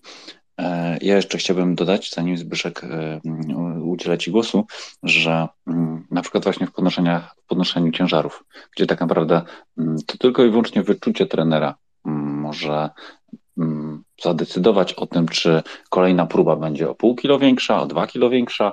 Tak samo na przykład w skoku łódeczce, gdzie tak naprawdę zawodnik w porozumieniu z trenerem decydują, na jaką wysokość podnieść poprzeczkę. Tak no, się nie da policzyć. Mateusz, nie jest tak. Nie jest tak. Trener dobiera ciężar, ale zawsze decydujesz jeszcze ty, tak, na ile się czujesz. Często trenerzy na przykład albo specjalnie jakby dają za mało, żeby widzieć, czy jakby zawodnik na ile się czuje, czy jak może powiedzieć tego, czy będzie chciał. Właśnie kot mi coś rozwala. Albo w drugą stronę, tak? Dają właśnie jakby za dużo, tak? I widzą, co się będzie działo, tak? Czy to jest za dużo, czy to już jest jakiś progres, czy nie. To są jakby niuanse trenerskie, ale tak jak mówię, to też jest kwestia samej techniki, bo siła zawodnika to jest moim zdaniem 20%, 80% to jest technika, bo może być mega silny, tak jak Szymon Kołecki, on był przygotowany, że on będzie dźwigał w kategorii tam chyba do 93 kg, że podrzuci 230 czy tam 230, no bo on był gotowy na 230, a chyba tam 220 parę spalił, co było dla niego praktycznie przeciętnym rezultatem. Nie? Co? No był mega silny, był przygotowany, coś technicznie nie zagrało. Pół milimetra jakby sztanga poszła za bardzo do przodu, pociągnęło go, no bo to jest jednak ponad 200 kilo, tak? Dla 90-parokilogramowego faceta to jest jakby ponad dwukrotność jego wagi, nie? Więc to jest też kwestia techniki. Niekoniecznie to jest tak, że ten trener decyduje. Piotrowski, jeżeli mogę ci jakby zatrzymać cię w tej wypowiedzi. Właśnie o tym powiedziałem, że jakby tego się nie da policzyć, że tak naprawdę ta technika też wynika z czegoś, co zawodnik ma w sobie, nie w Excelu i nie w kalendarzyku z numerkami, tylko to, czy on podniósł się, czy nie podniesie, czy na treningu podniósł, a na zawodach nie podniósł. Oczywiście, absolutnie masz rację, technika, ta dyspozycja tej chwili. No pamiętajcie o tym, że na przykład jak wychodzi sztangista na ten podest, no to dostaje w głowę za przeproszeniem z ręki od trenera, żeby go bardziej zmotywować, albo dostaje klapsy od połowy drużyny, żeby się wkurzyć, żeby mieć więcej tej energii. Tego też się nie da policzyć. Są rzeczy, które wynikają z dyspozycji chwili, tak? Tak samo moim zdaniem, nie wiem, czy kojarzycie, wyścigi WRC, był taki zawodnik Colin McRae. On był mistrzem świata tylko raz. Ale jeździł tak, że cały świat o tym mówił, bo po prostu jeździł pięknie i mimo, że nie przebił się w wynikach tych globalnych bardzo, bardzo, bardzo daleko, ale on, myślę, że za nim płakali kibice niezależnie od tego, czy liczyli na jego zwycięstwa, czy nie, doceniali po prostu styl. I takie jeszcze ostatnie zdanie, że jeżeli byśmy mieli wszystko skalkulowane, to na treningu myślę, że jeżeli zawodnik ma, nie wiem, załóżmy 3 serie po 10 podnieść jakimś ciężarem, to myślę, że różnicę zrobi to 11 powtórzenie, którego nie ma w kalkulatorze. Bo tylko on wie, że jeszcze da radę o 1. A jeżeli on nie wie, to jego trener patrząc z boku mówi, to dasz radę jeszcze podnieść to jeszcze 11 raz. Mimo, że kalkulator mówi, że powinieneś zakończyć na 10. Bo jeszcze dasz radę, bo też to musi widzieć. No, słuchajcie, no, tego się nie da policzyć po prostu. I o tym mówię, o tej iskrze, o tym czymś magicznym. Zbigniew? No właśnie o to chodzi, o przekroczenie granic. No ja tak spuentuję Piotrowskiego, bo się zgadzam, bez pracy nie ma kołaczy. Co do Kuba, ja się z tobą też zgadzam, tylko z jednym takim wyłomem, bo już to mówiłem na początku. Wiesz, no statystyka, badania, Excel, to wszystko. Inaczej jest do techniki, czyli samochody, motocykle, czy tam jakieś maszyny, co by nie było, komputery, a człowiek to jest jednak człowiek, istota żywa. I statystyki to jest bardzo dobra rzecz, bardzo pomocna w treningach, we wszystkim, ale nie można tylko na niej bazować, bo jeszcze jest czynnik ludzki, który nie wszystko kupuje, on będzie miał statystycznie rozrysowane, że ten powinien zrobić, przypuśćmy, tak grać, czy tak ćwiczyć, czy tak dalej, ale po prostu trzeba jeszcze do niego podejść mentalnie, więc tu jeszcze dochodzi właśnie, dlaczego mamy trenerów, których w ciemno byśmy brali, patrzymy i są sławni i gdzie nie pójdą, to widać ich, jak to się mówi, warsztat i rękę, a są tacy, że teoretycznie wydaje się wyszkoleni, ale nie mają tego czegoś, tego dalszego spojrzenia, ustawienia zawodnika, podbudowania psychicznie, mentalnie, zmobilizowania. to jeszcze oprócz tego dochodzi czynników, bo gdybyśmy tak podchodzili czysto stricte statystycznie i to, co się tam, że tak powiem, w liczbach mieści, to by nam trenerzy nie byli potrzebni. No byłby człowiek przy komputerze siedział i wyszedł na boisko, panowie, tych dwóch to tylko kopie lewą nogą albo kopią od daleka z 16, z 18 i tak dalej, czy przypuśćmy skaczą na skakance i tak dalej, więc tutaj to jest bardzo pomocne, bo to odzwierciedla w prowadzeniu sportowca w osiągnięciach, bo widzicie, teraz jest jeden plus tego wszystkiego. Kiedyś szło się, czy nie podchodziło się, mało rzadko kiedy podchodziło się indywidualnie. No weźmy naszego kata od siatkówki, Wagnera. Ja miałem tą przyjemność być kiedyś na jego treningu, to powiem wam szczerze, tam nie było zmiłuj. Tam nie było zmiłuj, tylko że on miał od razu pakt diabła, jak to się mówi jego, z zawodnikami. Chcesz, to dobrze, nie, to pakuj się, jedziesz do domu i mnie taki zawodnik niepotrzebny. I wyniki były.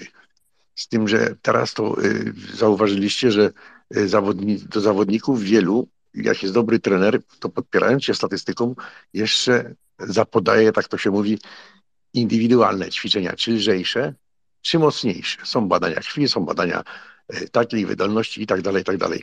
Więc tu ta podatność, dlatego te drużyny niektóre są wydolnościowo, czy że tak powiem szybkościowo, zwrotnościowo przygotowane są lepiej, a inne jest to niekompatybilne, czyli nie korzystane jedno w drugim, ale z wyczuciem do podejścia, no to później patrząc po nazwiskach powinno mistrzem powinien zostać albo to, a niestety ląduje tam na którymś miejscu, bo właśnie tego małego psztyczka brakowało. To tyle.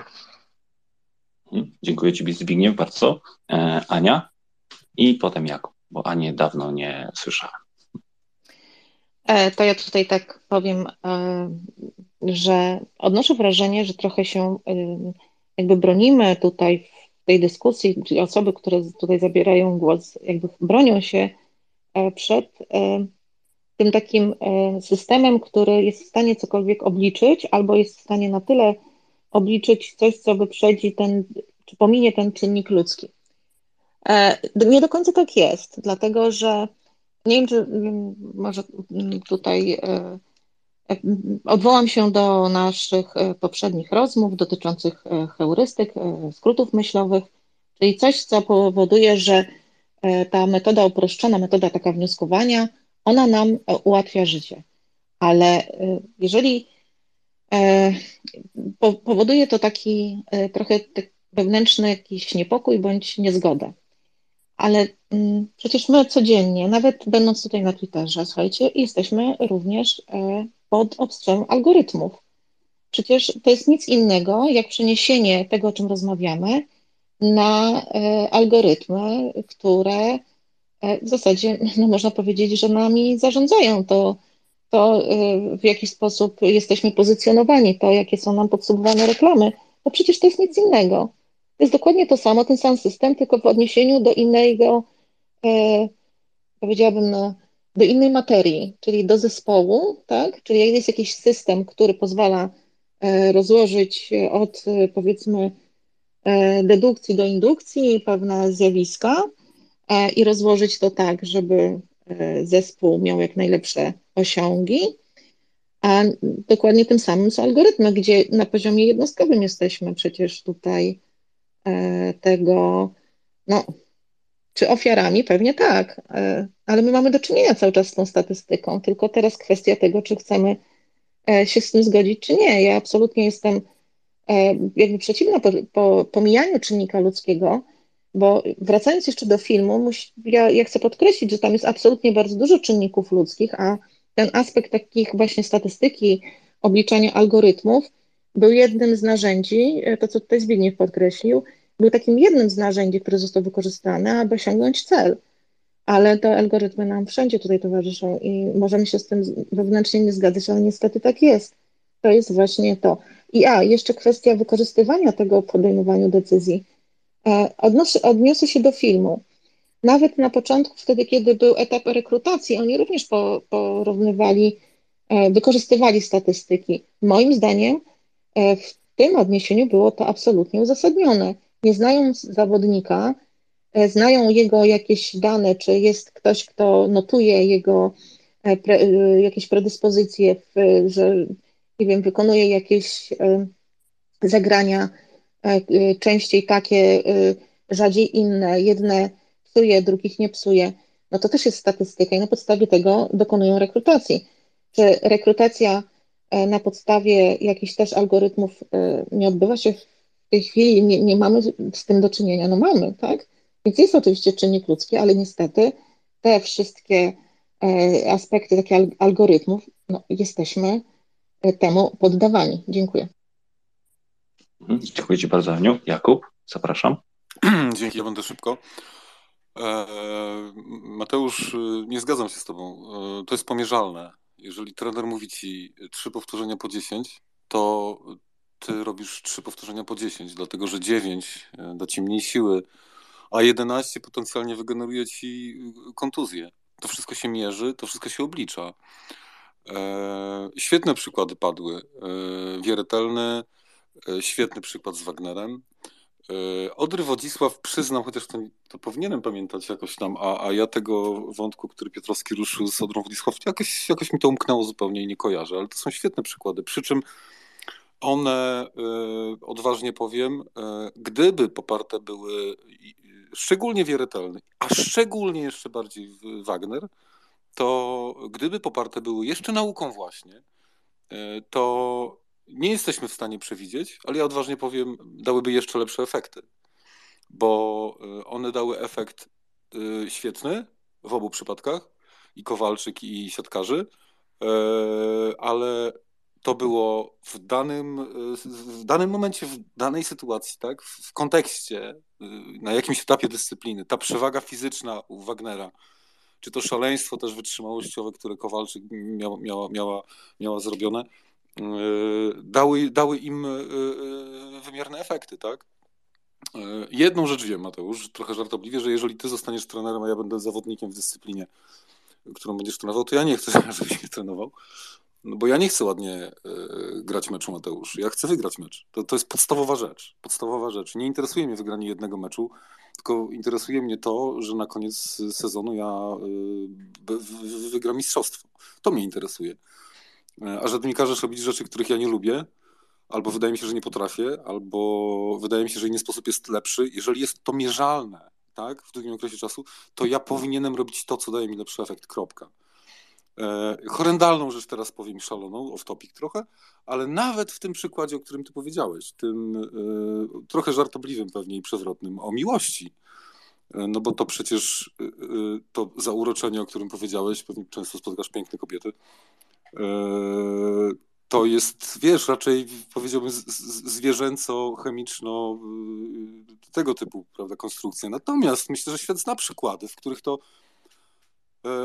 ludzie wiążąc się ze sobą, wiesz, zatrzymują się i powinni się zastanowić i właśnie trochę poanalizować, tak mi się wydaje, wiesz, żeby dać sobie, swoim bliskim większe szanse na uśmiech i szczęście, tak myślę.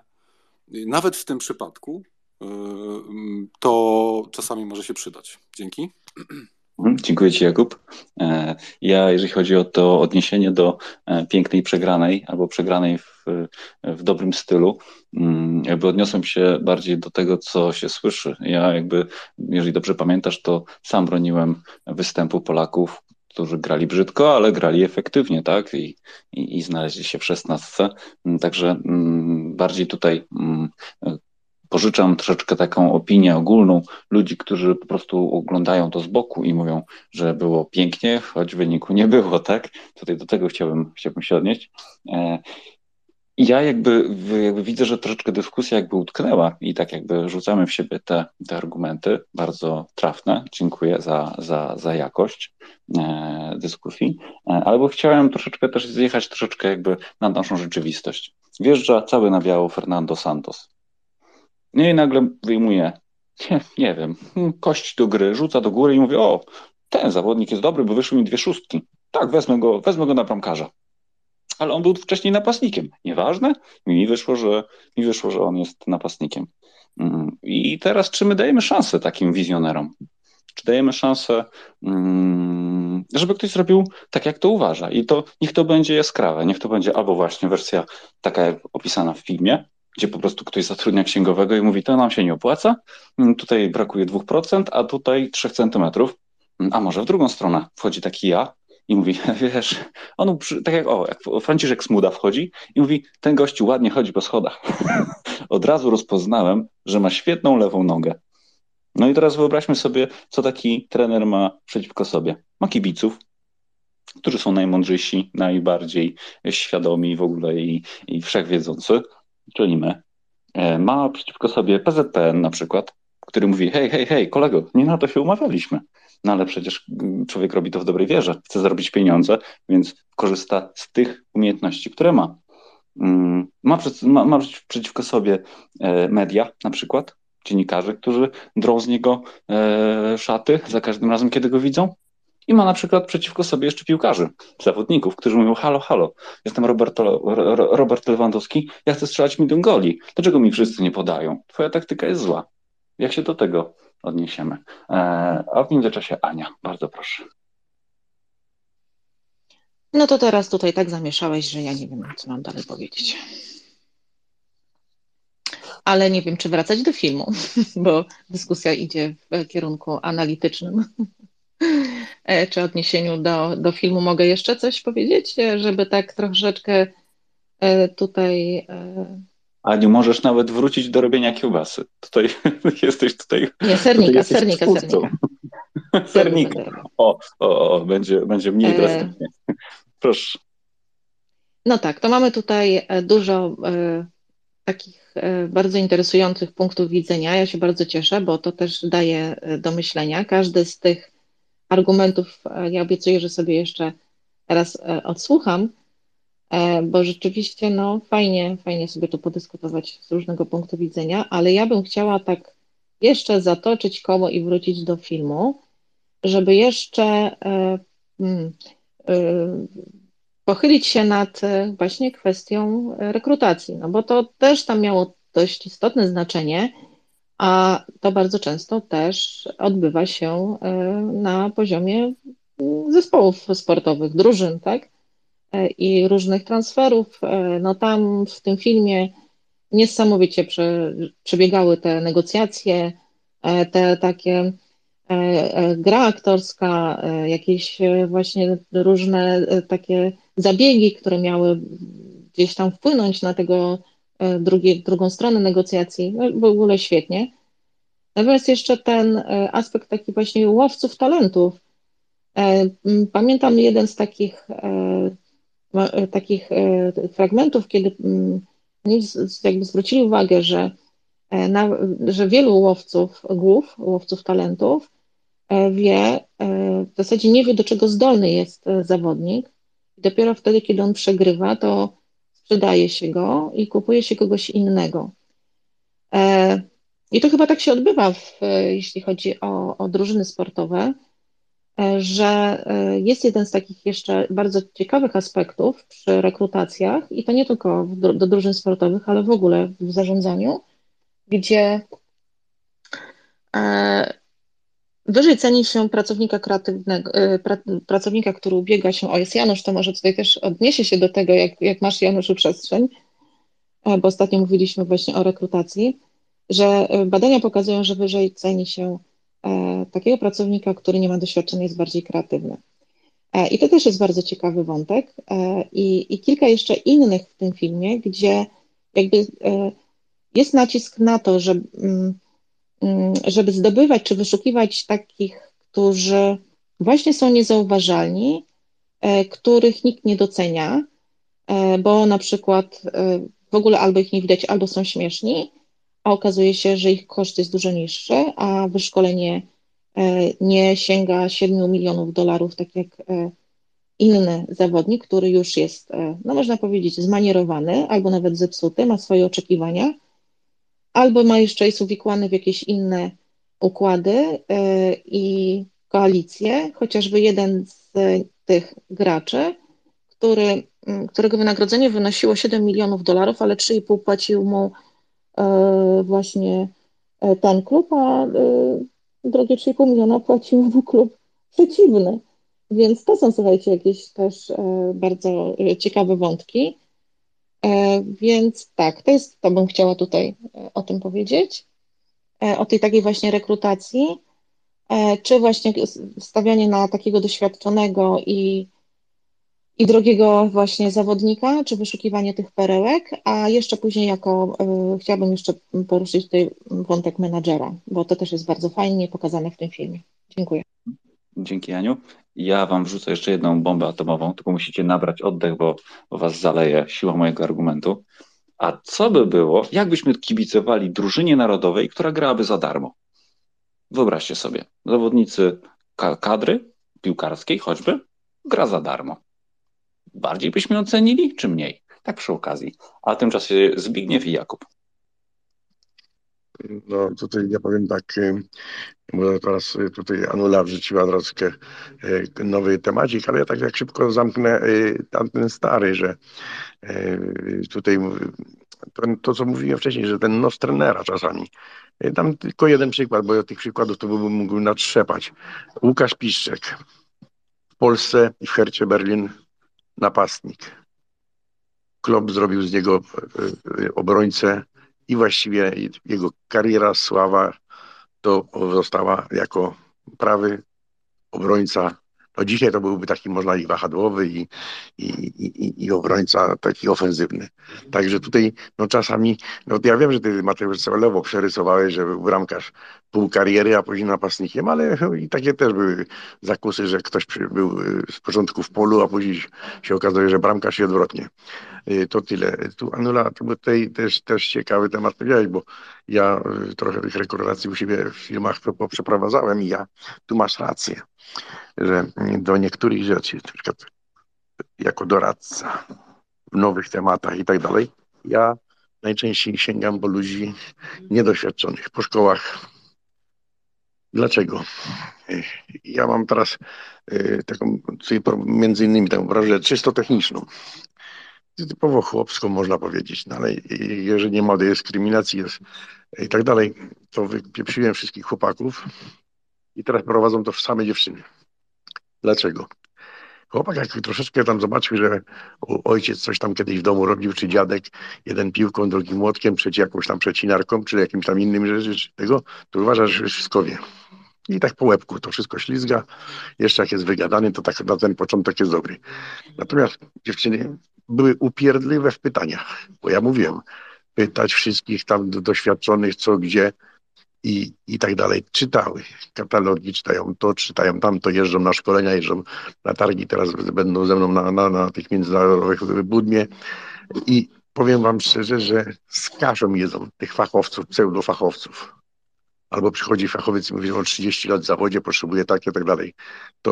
Ale ktoś stoi na pewnym rozwoju, bo już menadżer, to jest dobrze, na przykład jak szukałem menadżera, to nie patrzyłem, że on tego, bo może mieć nawyki, jeszcze jedno słowo, tylko do tego, nawyki.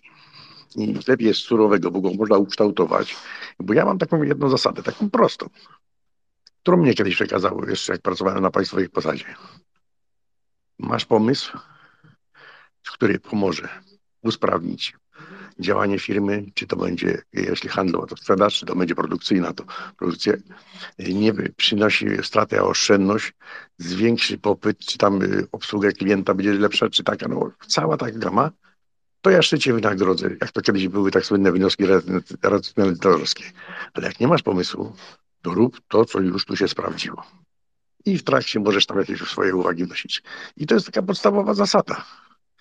Jak nie chcesz coś swojego wnieść, to jeśli to dobrze robisz, a jeszcze dajesz serce, no to się to robi. Tak robię. U menadżera, na przykład przyjmowałem, to patrzyłem w 2-3 firmach z różnych branż, znaczy podobnych, ale różnych, żeby po prostu był też elastyczny. Bo najgorsze jest przyzwyczajenie i rutyna. To tyle. Dzięki, Zbigniew. Jakub, zapraszam. Dzięki. Przepraszam, Aniu, najpierw do ciebie. Nie do końca się zgodzę z tym wątkiem jakby rekrutacyjnym, bo ile branż, stanowisk, tyle, jak sądzę, wiodących potrzeb. Mówisz o kreatywności i pewnie zgoda, natomiast wiesz, branża, w której ja działam, jakby kreatywność oczywiście ceni, ale jeszcze istotniejsze są zupełnie inne kompetencje. Mało tego, jakby wraca wątek filmu, o którym mówimy. Tam również rekrutacje prowadzone do zespołu po wprowadzeniu nowej zasady są zupełnie inne. Tam nie chodzi o kreatywność, tam chodzi o jedną niezwykle wąską specjalizację, w której dany zawodnik osiąga wynik, który ich interesuje i jest dostępny budżetowo. Tam raczej skupienie jest na bardzo wąskiej specjalizacji, na jednym elemencie, który ten zawodnik do drużyny dodaje. Nie zgodzę się też do końca z tym, że jakimś specjalnym trendem jest wybieranie czy to w sporcie, czy to w biznesie ludzi mało widocznych. Tutaj też zasady nie ma. No, znam mnóstwo przykładów miejsc, w których wybierzesz raczej właśnie gwiazdę i wybierzesz raczej na podstawie dobrego garnituru i białego zęba, a nie na podstawie troszkę lepszych kompetencji, ale właśnie mniejszego fejmu i tak dalej, i tak dalej.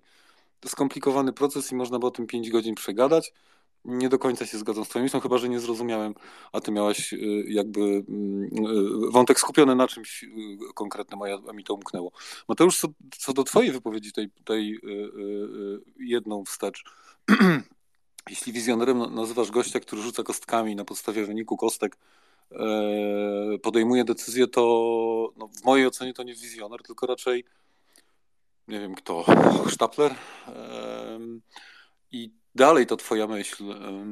Nie trzeba, wiesz, sięgać daleko w przeszłość. No, myślę, że w listopadzie i grudniu mieliśmy takiego dosyć znanego trenera, który z jednej strony osiągnął wynik zakładany przed dużym wydarzeniem sportowym, a potem, kiedy nagle presja z różnych stron, chyba największa z zespołu, ale też środowiska i kibiców spowodowała, że ten człowiek w tej chwili pracy nie ma.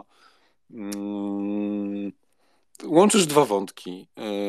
Tego, żeby skutecznie wykonywać swoją pracę i jednocześnie utrzymać balans z takim jakby innymi ważnymi oceniającymi twoją pracę aspektami. No bo taki Czesław Michniewicz właśnie dostarcza wynik, a jest zwolniony dlatego, że, prawda, wybierz sobie, na Twitterze z nim jechano. Oczywiście przesadzam, ale chyba rozumiesz moją myśl, tak? Dobra praca to taka, która daje ci wynik. To jest podstawowa rzecz. Nieważne, czy w sporcie, czy w biznesie. Masz dostarczyć wynik, na który się zgodziłeś, tak? Oczywiście trzymając się zasad, to jest oczywiste. I tyle, no tak uważam. Dzięki bardzo. Dziękuję, Jakub. No tutaj jakby sprytnie ominąłeś pułapkę, którą na ciebie zostawiłem, bo tak naprawdę właśnie Czesław Michniewicz jest takim przykładem, gdzie jakby idzie argument w moją stronę, dlatego że on matematycznie zrobił to, co miał zrobić, a został zwolniony, bo nie umiał się wypowiadać, bo miał konflikt z drużyną i tak dalej, i tak dalej. Jakiś czas temu rozmawialiśmy tutaj na tych audycjach właśnie też o wyborze trenera. Ja się upierałem, że wolę gościa, który nie umie się wypowiadać przed kamerą, który jest źle ubrany i brzydko wygląda, a za to jest super fachowcem. I tutaj pamiętam twoje zdanie, że mówiłeś o tym, że jednak nie, że musi być też trochę okłady i musi się prezentować. Czyli tutaj ten argument też miękki, bo tutaj tak naprawdę do tego mniej więcej zbierzamy, że gdzie się kończy miękka kompetencja, gdzie zaczyna się twarda. I tak samo w przypadku wyboru pracownika też mniej więcej o to samo chodzi. I tutaj jeszcze jeden temat o tym skautingu, o którym Ania mówiła. Jakby najbardziej wyraźnie widać to w przypadku skautowania malutkich dzieci, znaczy malutkich, no małych piłkarzy, nie wiem, 7-8 lat. Nikt nie robi testów przed. Ktoś widzi talent, widzi coś, czego nie da się zmierzyć. No i daje chłopakom szansę, tak? Ty będziesz grał w jakimś tam turbo młodzikach jakiegoś zespołu. Czyli mają to coś. Janusz teraz będzie, zapraszam. Dzięki, cześć. Ja właśnie też o tym scoutingu chciałbym powiedzieć, bo scouting bardzo często jest mylony z naborem. A scouting co do zasady jest taką sprofesjonalizowaną, zwłaszcza w ostatnich latach przy użyciu też technologii obserwacją potencjalnych zawodników, z którymi być może, podkreślam, być może kiedyś, przy sprzyjających warunkach, zwłaszcza rozwojowych tego zawodnika, który jest obserwowany, rozpoczniemy rozmowy, a w wyniku tych rozmów może dojść do transferu. Ja rozmawiałem kiedyś, przysiadłem się po prostu do Janusza Kupcewicza jeszcze, jak żył, rozmawiałem też z Andrzejem Szarmachem w Trójmieście na meczach. Oni właśnie pracowali w scoutingu i to obserwowanie jest w tej chwili chyba najciekawszym procesem, ponieważ obserwowane są coraz młodsze grupy wiekowe. Mówimy oczywiście o piłce nożnej w tej chwili. I tutaj, Mateusz, powiedziałeś, że obserwacja ma na celu wyłapanie talentu. Nie zawsze chodzi o talent. Czasami doświadczenie właśnie byłego piłkarza, zachowania, na przykład na treningach, w grupie rówieśniczej, pokazują też takich liderów osobowościowych, którzy jeśli mają albo dobre rzemiosło, albo warunki fizyczne, dobre geny i trochę talentu, to z tego wszystkiego można ulepić dobry materiał na zawodnika. I ta obserwacja po prostu przesuwa się w czasie dojrzewania, przechodzimy przez te wszystkie klasyczne kryzysy wiekowe, tam około 13-14 roku życia.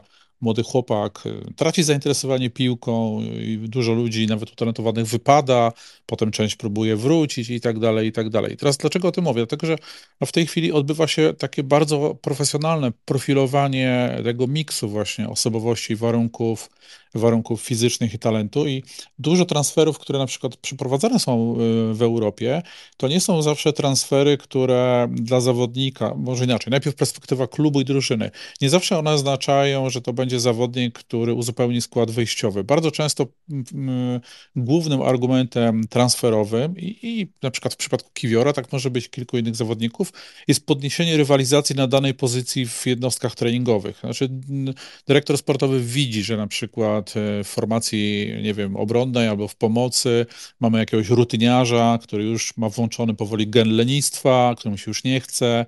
Mamy kilku młodych i nagle uznają, że brakuje pewnej takiej specyficznej osobowości i wtedy się zwraca właśnie do skautów, którzy pracują wokół klubu, żeby rozejrzeć się za kimś takim.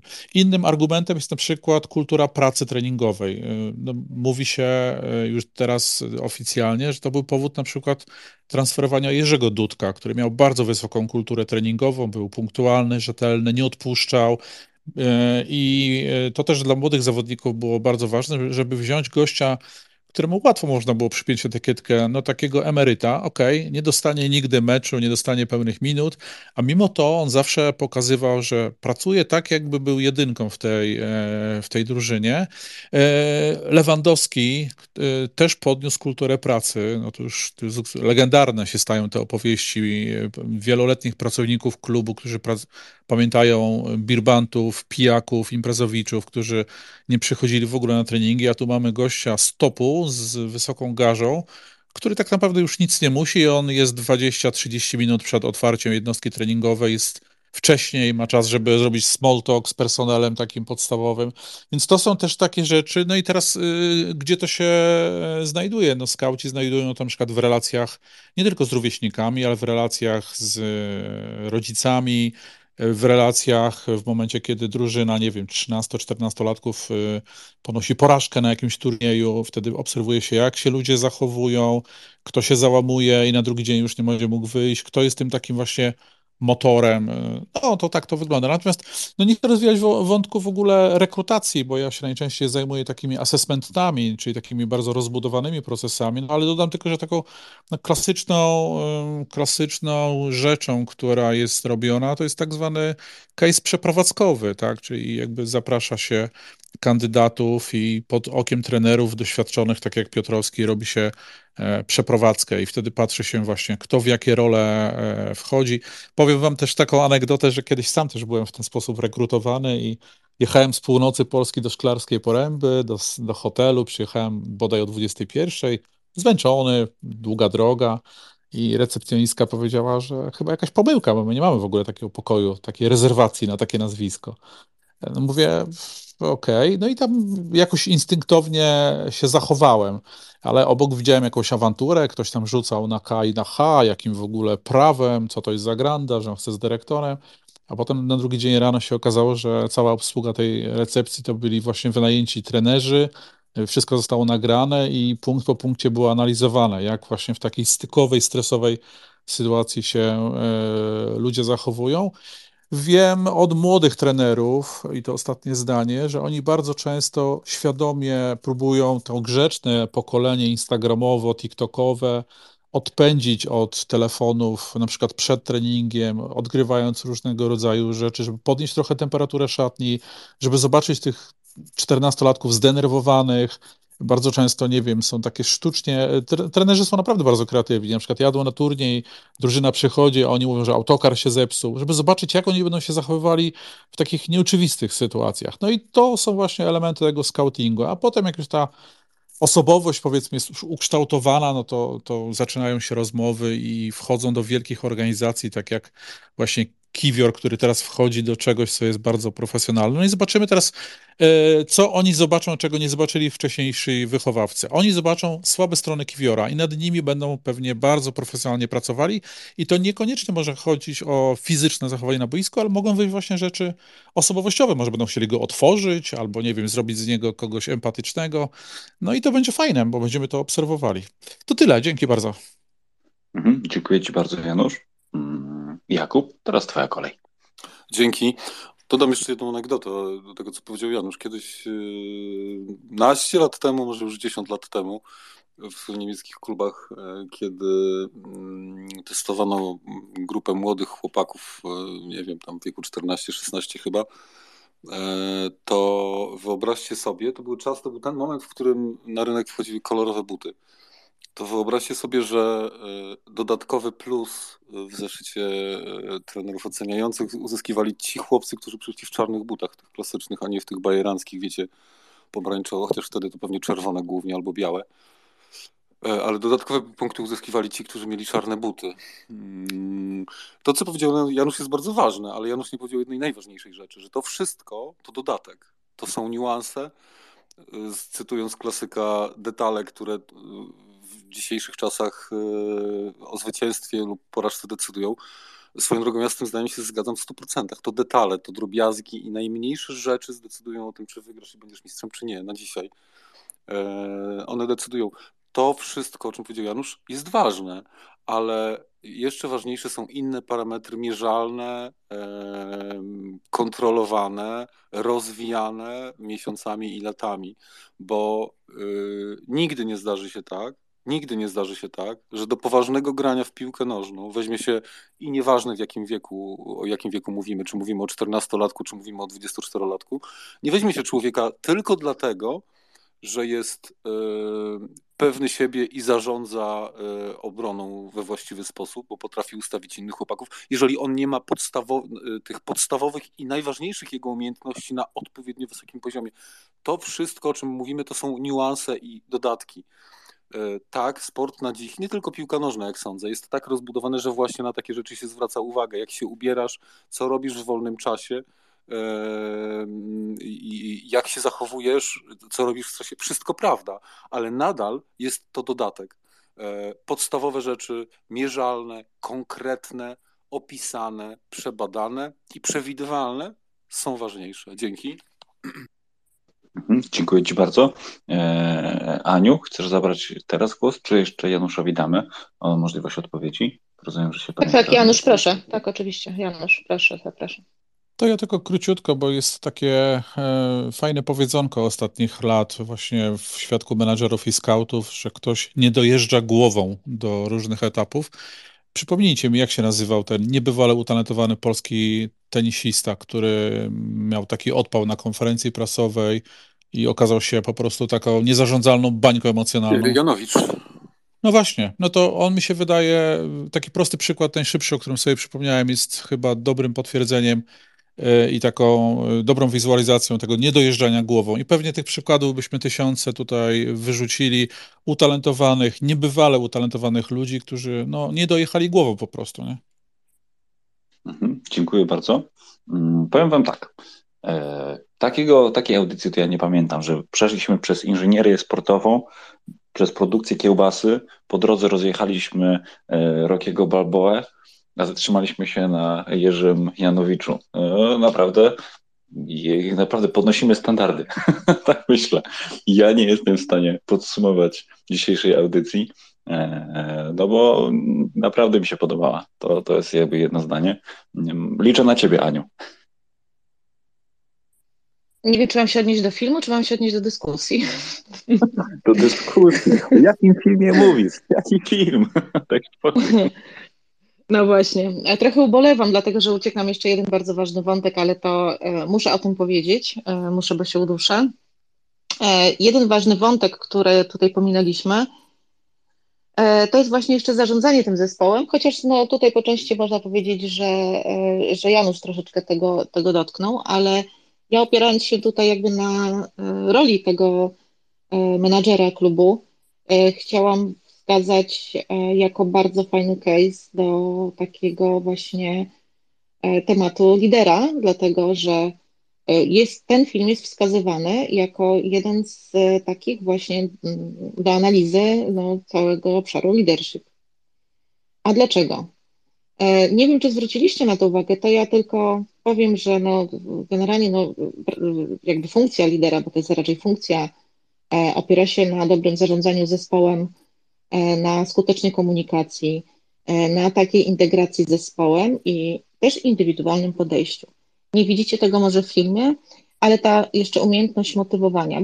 To oczywiście film nie jest w stanie przedstawić jakby całej teorii liderowania, natomiast tam było wiele takich znaczących wątków, które na to wskazywały, kiedy w szatni była impreza, potrafił odpowiednio, że tak powiem, zakomunikować swoje oczekiwania i to były adekwatne konsekwencje. Poklepanie gdzieś tam po plecach któregoś z zawodników.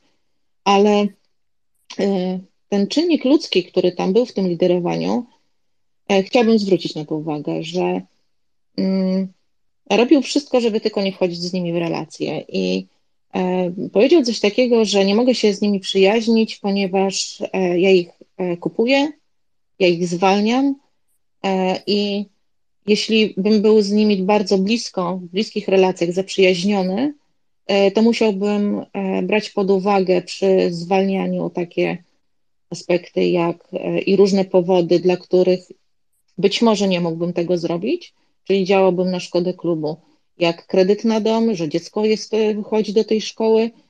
Dlatego on na przykład nie jeździł na mecze, nie integrował się z nimi, po prostu, żeby ich zwalniać. Można powiedzieć, że to jest jeden też z takich świadomej takiej postawy i wejście w bliskie relacje nie pozwalałoby mu pracować profesjonalnie jako lider. Nie wiem, czy ktoś jeszcze chciałby się do tego odnieść. Dziękuję. Dziękuję bardzo. Janusz, zapraszam. Ja chciałem akurat o nowym selekcjonerze powiedzieć dwa słowa. Ja też. Tak sobie, bardzo proszę, Janusz. I dzisiaj słuchałem trochę w kanale sportowym wypowiedzi na temat tego trenera i tak sobie porozmyślałem i czy moje oczekiwania i to, co będzie chyba u mnie numerem jeden, jeżeli chodzi o uwagę na tym szkoleniowcu, no to jest facet, który rozmontuje wewnętrzną koalicję w szatni, która trzyma za twarz tę drużynę, czyli Szczęsny, Krychowiak, Lewandowski i Glik. To jest rada drużyny, oni rządzili tą drużyną w ostatnich latach, no i jemu przypadnie rola wymiany tych czterech wielkich osobowości na nowe nazwiska i zacementowanie tego. I teraz być może to się właśnie wydarzy w wykonaniu trenera, który może już to robił, może wie jak to zrobić, bo to jest naturalny proces, no ci goście będą powoli już jakby przechodzili na drugą stronę rzeki. Zobaczymy, jak to będzie zrobione, kiedy się zacznie. Myślę, że zacznie się chyba w przypadku obrony dosyć szybko. No i to jest jakby moje najważniejsze oczekiwanie. Jakby mecze, reszta i tak dalej, ale to chichot historii. Dostaliśmy bardzo doświadczonego życiowo i wiekowo szkoleniowca, który musi pożegnać na tym długim kontrakcie najważniejsze nazwiska ostatnich lat. Zobaczymy, jak to pójdzie. I od razu miałem taką analogię do Piechniczka, któremu się raz to udało, a potem już różnie była ta komunikacja z tym młodym pokoleniem, więc jestem ciekaw. Trzymam kciuki. To jest bardzo ciekawe tak od strony historii sportu. Dzięki. Dziękuję Ci bardzo, Januszu. Jakby wpisałeś się w moją mowę kończącą, bo kiedy nasz nowy trener odstawi na ławkę jakiegoś czołowego zawodnika, to wtedy przypomnijmy sobie tą dzisiejszą audycję. Czy jest wizjonerem, czy jest analitykiem, czy ma nasze zaufanie i czy ktoś, kto na początku wygląda jak szaleniec, może w przyszłości okazać się wielkim fachowcem. Dostrzeżmy te rzeczy, których nie potrafimy policzyć. Być może po prostu trzeba okazać komuś odrobinę zaufania. To jest moim zdaniem fajny prognostyk na kolejne nasze spotkania. Za tydzień tutaj Bożenka bardzo dobrze odgadła. Za tydzień w niedzielę będziemy rozmawiać, podejrzewam, pół programu albo i więcej właśnie o tym człowieku. Także bądźcie z nami za tydzień. Teraz jeszcze Jakub, Zbigniew, króciutko i Ania. Dzięki, ja króciutko. A ja zaryzykuję to, że szybciej odpali Krychowiaka niż Glika jednak, ten człowiek. A Aniu, do ciebie jedno zdanie, tam jest przezabawna w tym filmie, od którego zaczęliśmy w Moneyball, scena odnośnie, troszkę ci szpileczkę wbijając, odnośnie tego fantastycznego zarządzania drużyną, kiedy to Brad Pitt rozmawia z tym trenerem, z którym ma... no powiedzmy konflikt i po takiej dosyć ostrej rozmowie on odchodzi, Pitt odchodzi od niego i w taki charakterystyczny sposób parodiuje go, rozstawiając szeroko łokcie i idąc. Kto obejrzy ten film, to zwróci uwagę na to, że ja się ubawiłem, jest pyszna. Dzięki. Zbigniew, bardzo proszę. Ja krótko się odniosę, bo to pewnie będziemy debatować i omawiać nowego trenera. Powiem tak. Ja mam dwie obawy i nadzieje. Pierwszy to wiek. Na ile jeszcze jest, na ile go jeszcze energia rozpiera i żądny jest czegoś nowego. Z drugiej strony doświadczenie, bo które zdobył, prowadząc i reprezentację, no i między innymi mistrzostwo. Ja powiem tak, to nie był główny faworyt. Mam dzisiaj po takich nieoficjalnych rozmowach. Tam... Jeżeli mogę cię powstrzymać, jakby zatrzymajmy się w minutowej wypowiedzi, bo o nim będziemy bardzo dużo... Nie, ale chciałem tylko jedną rzecz, bo tak troszkę niektórzy są zaskoczeni. On nie był głównym kandydatem. To, co się mówili, że będzie rozwalał szatnię i tak dalej.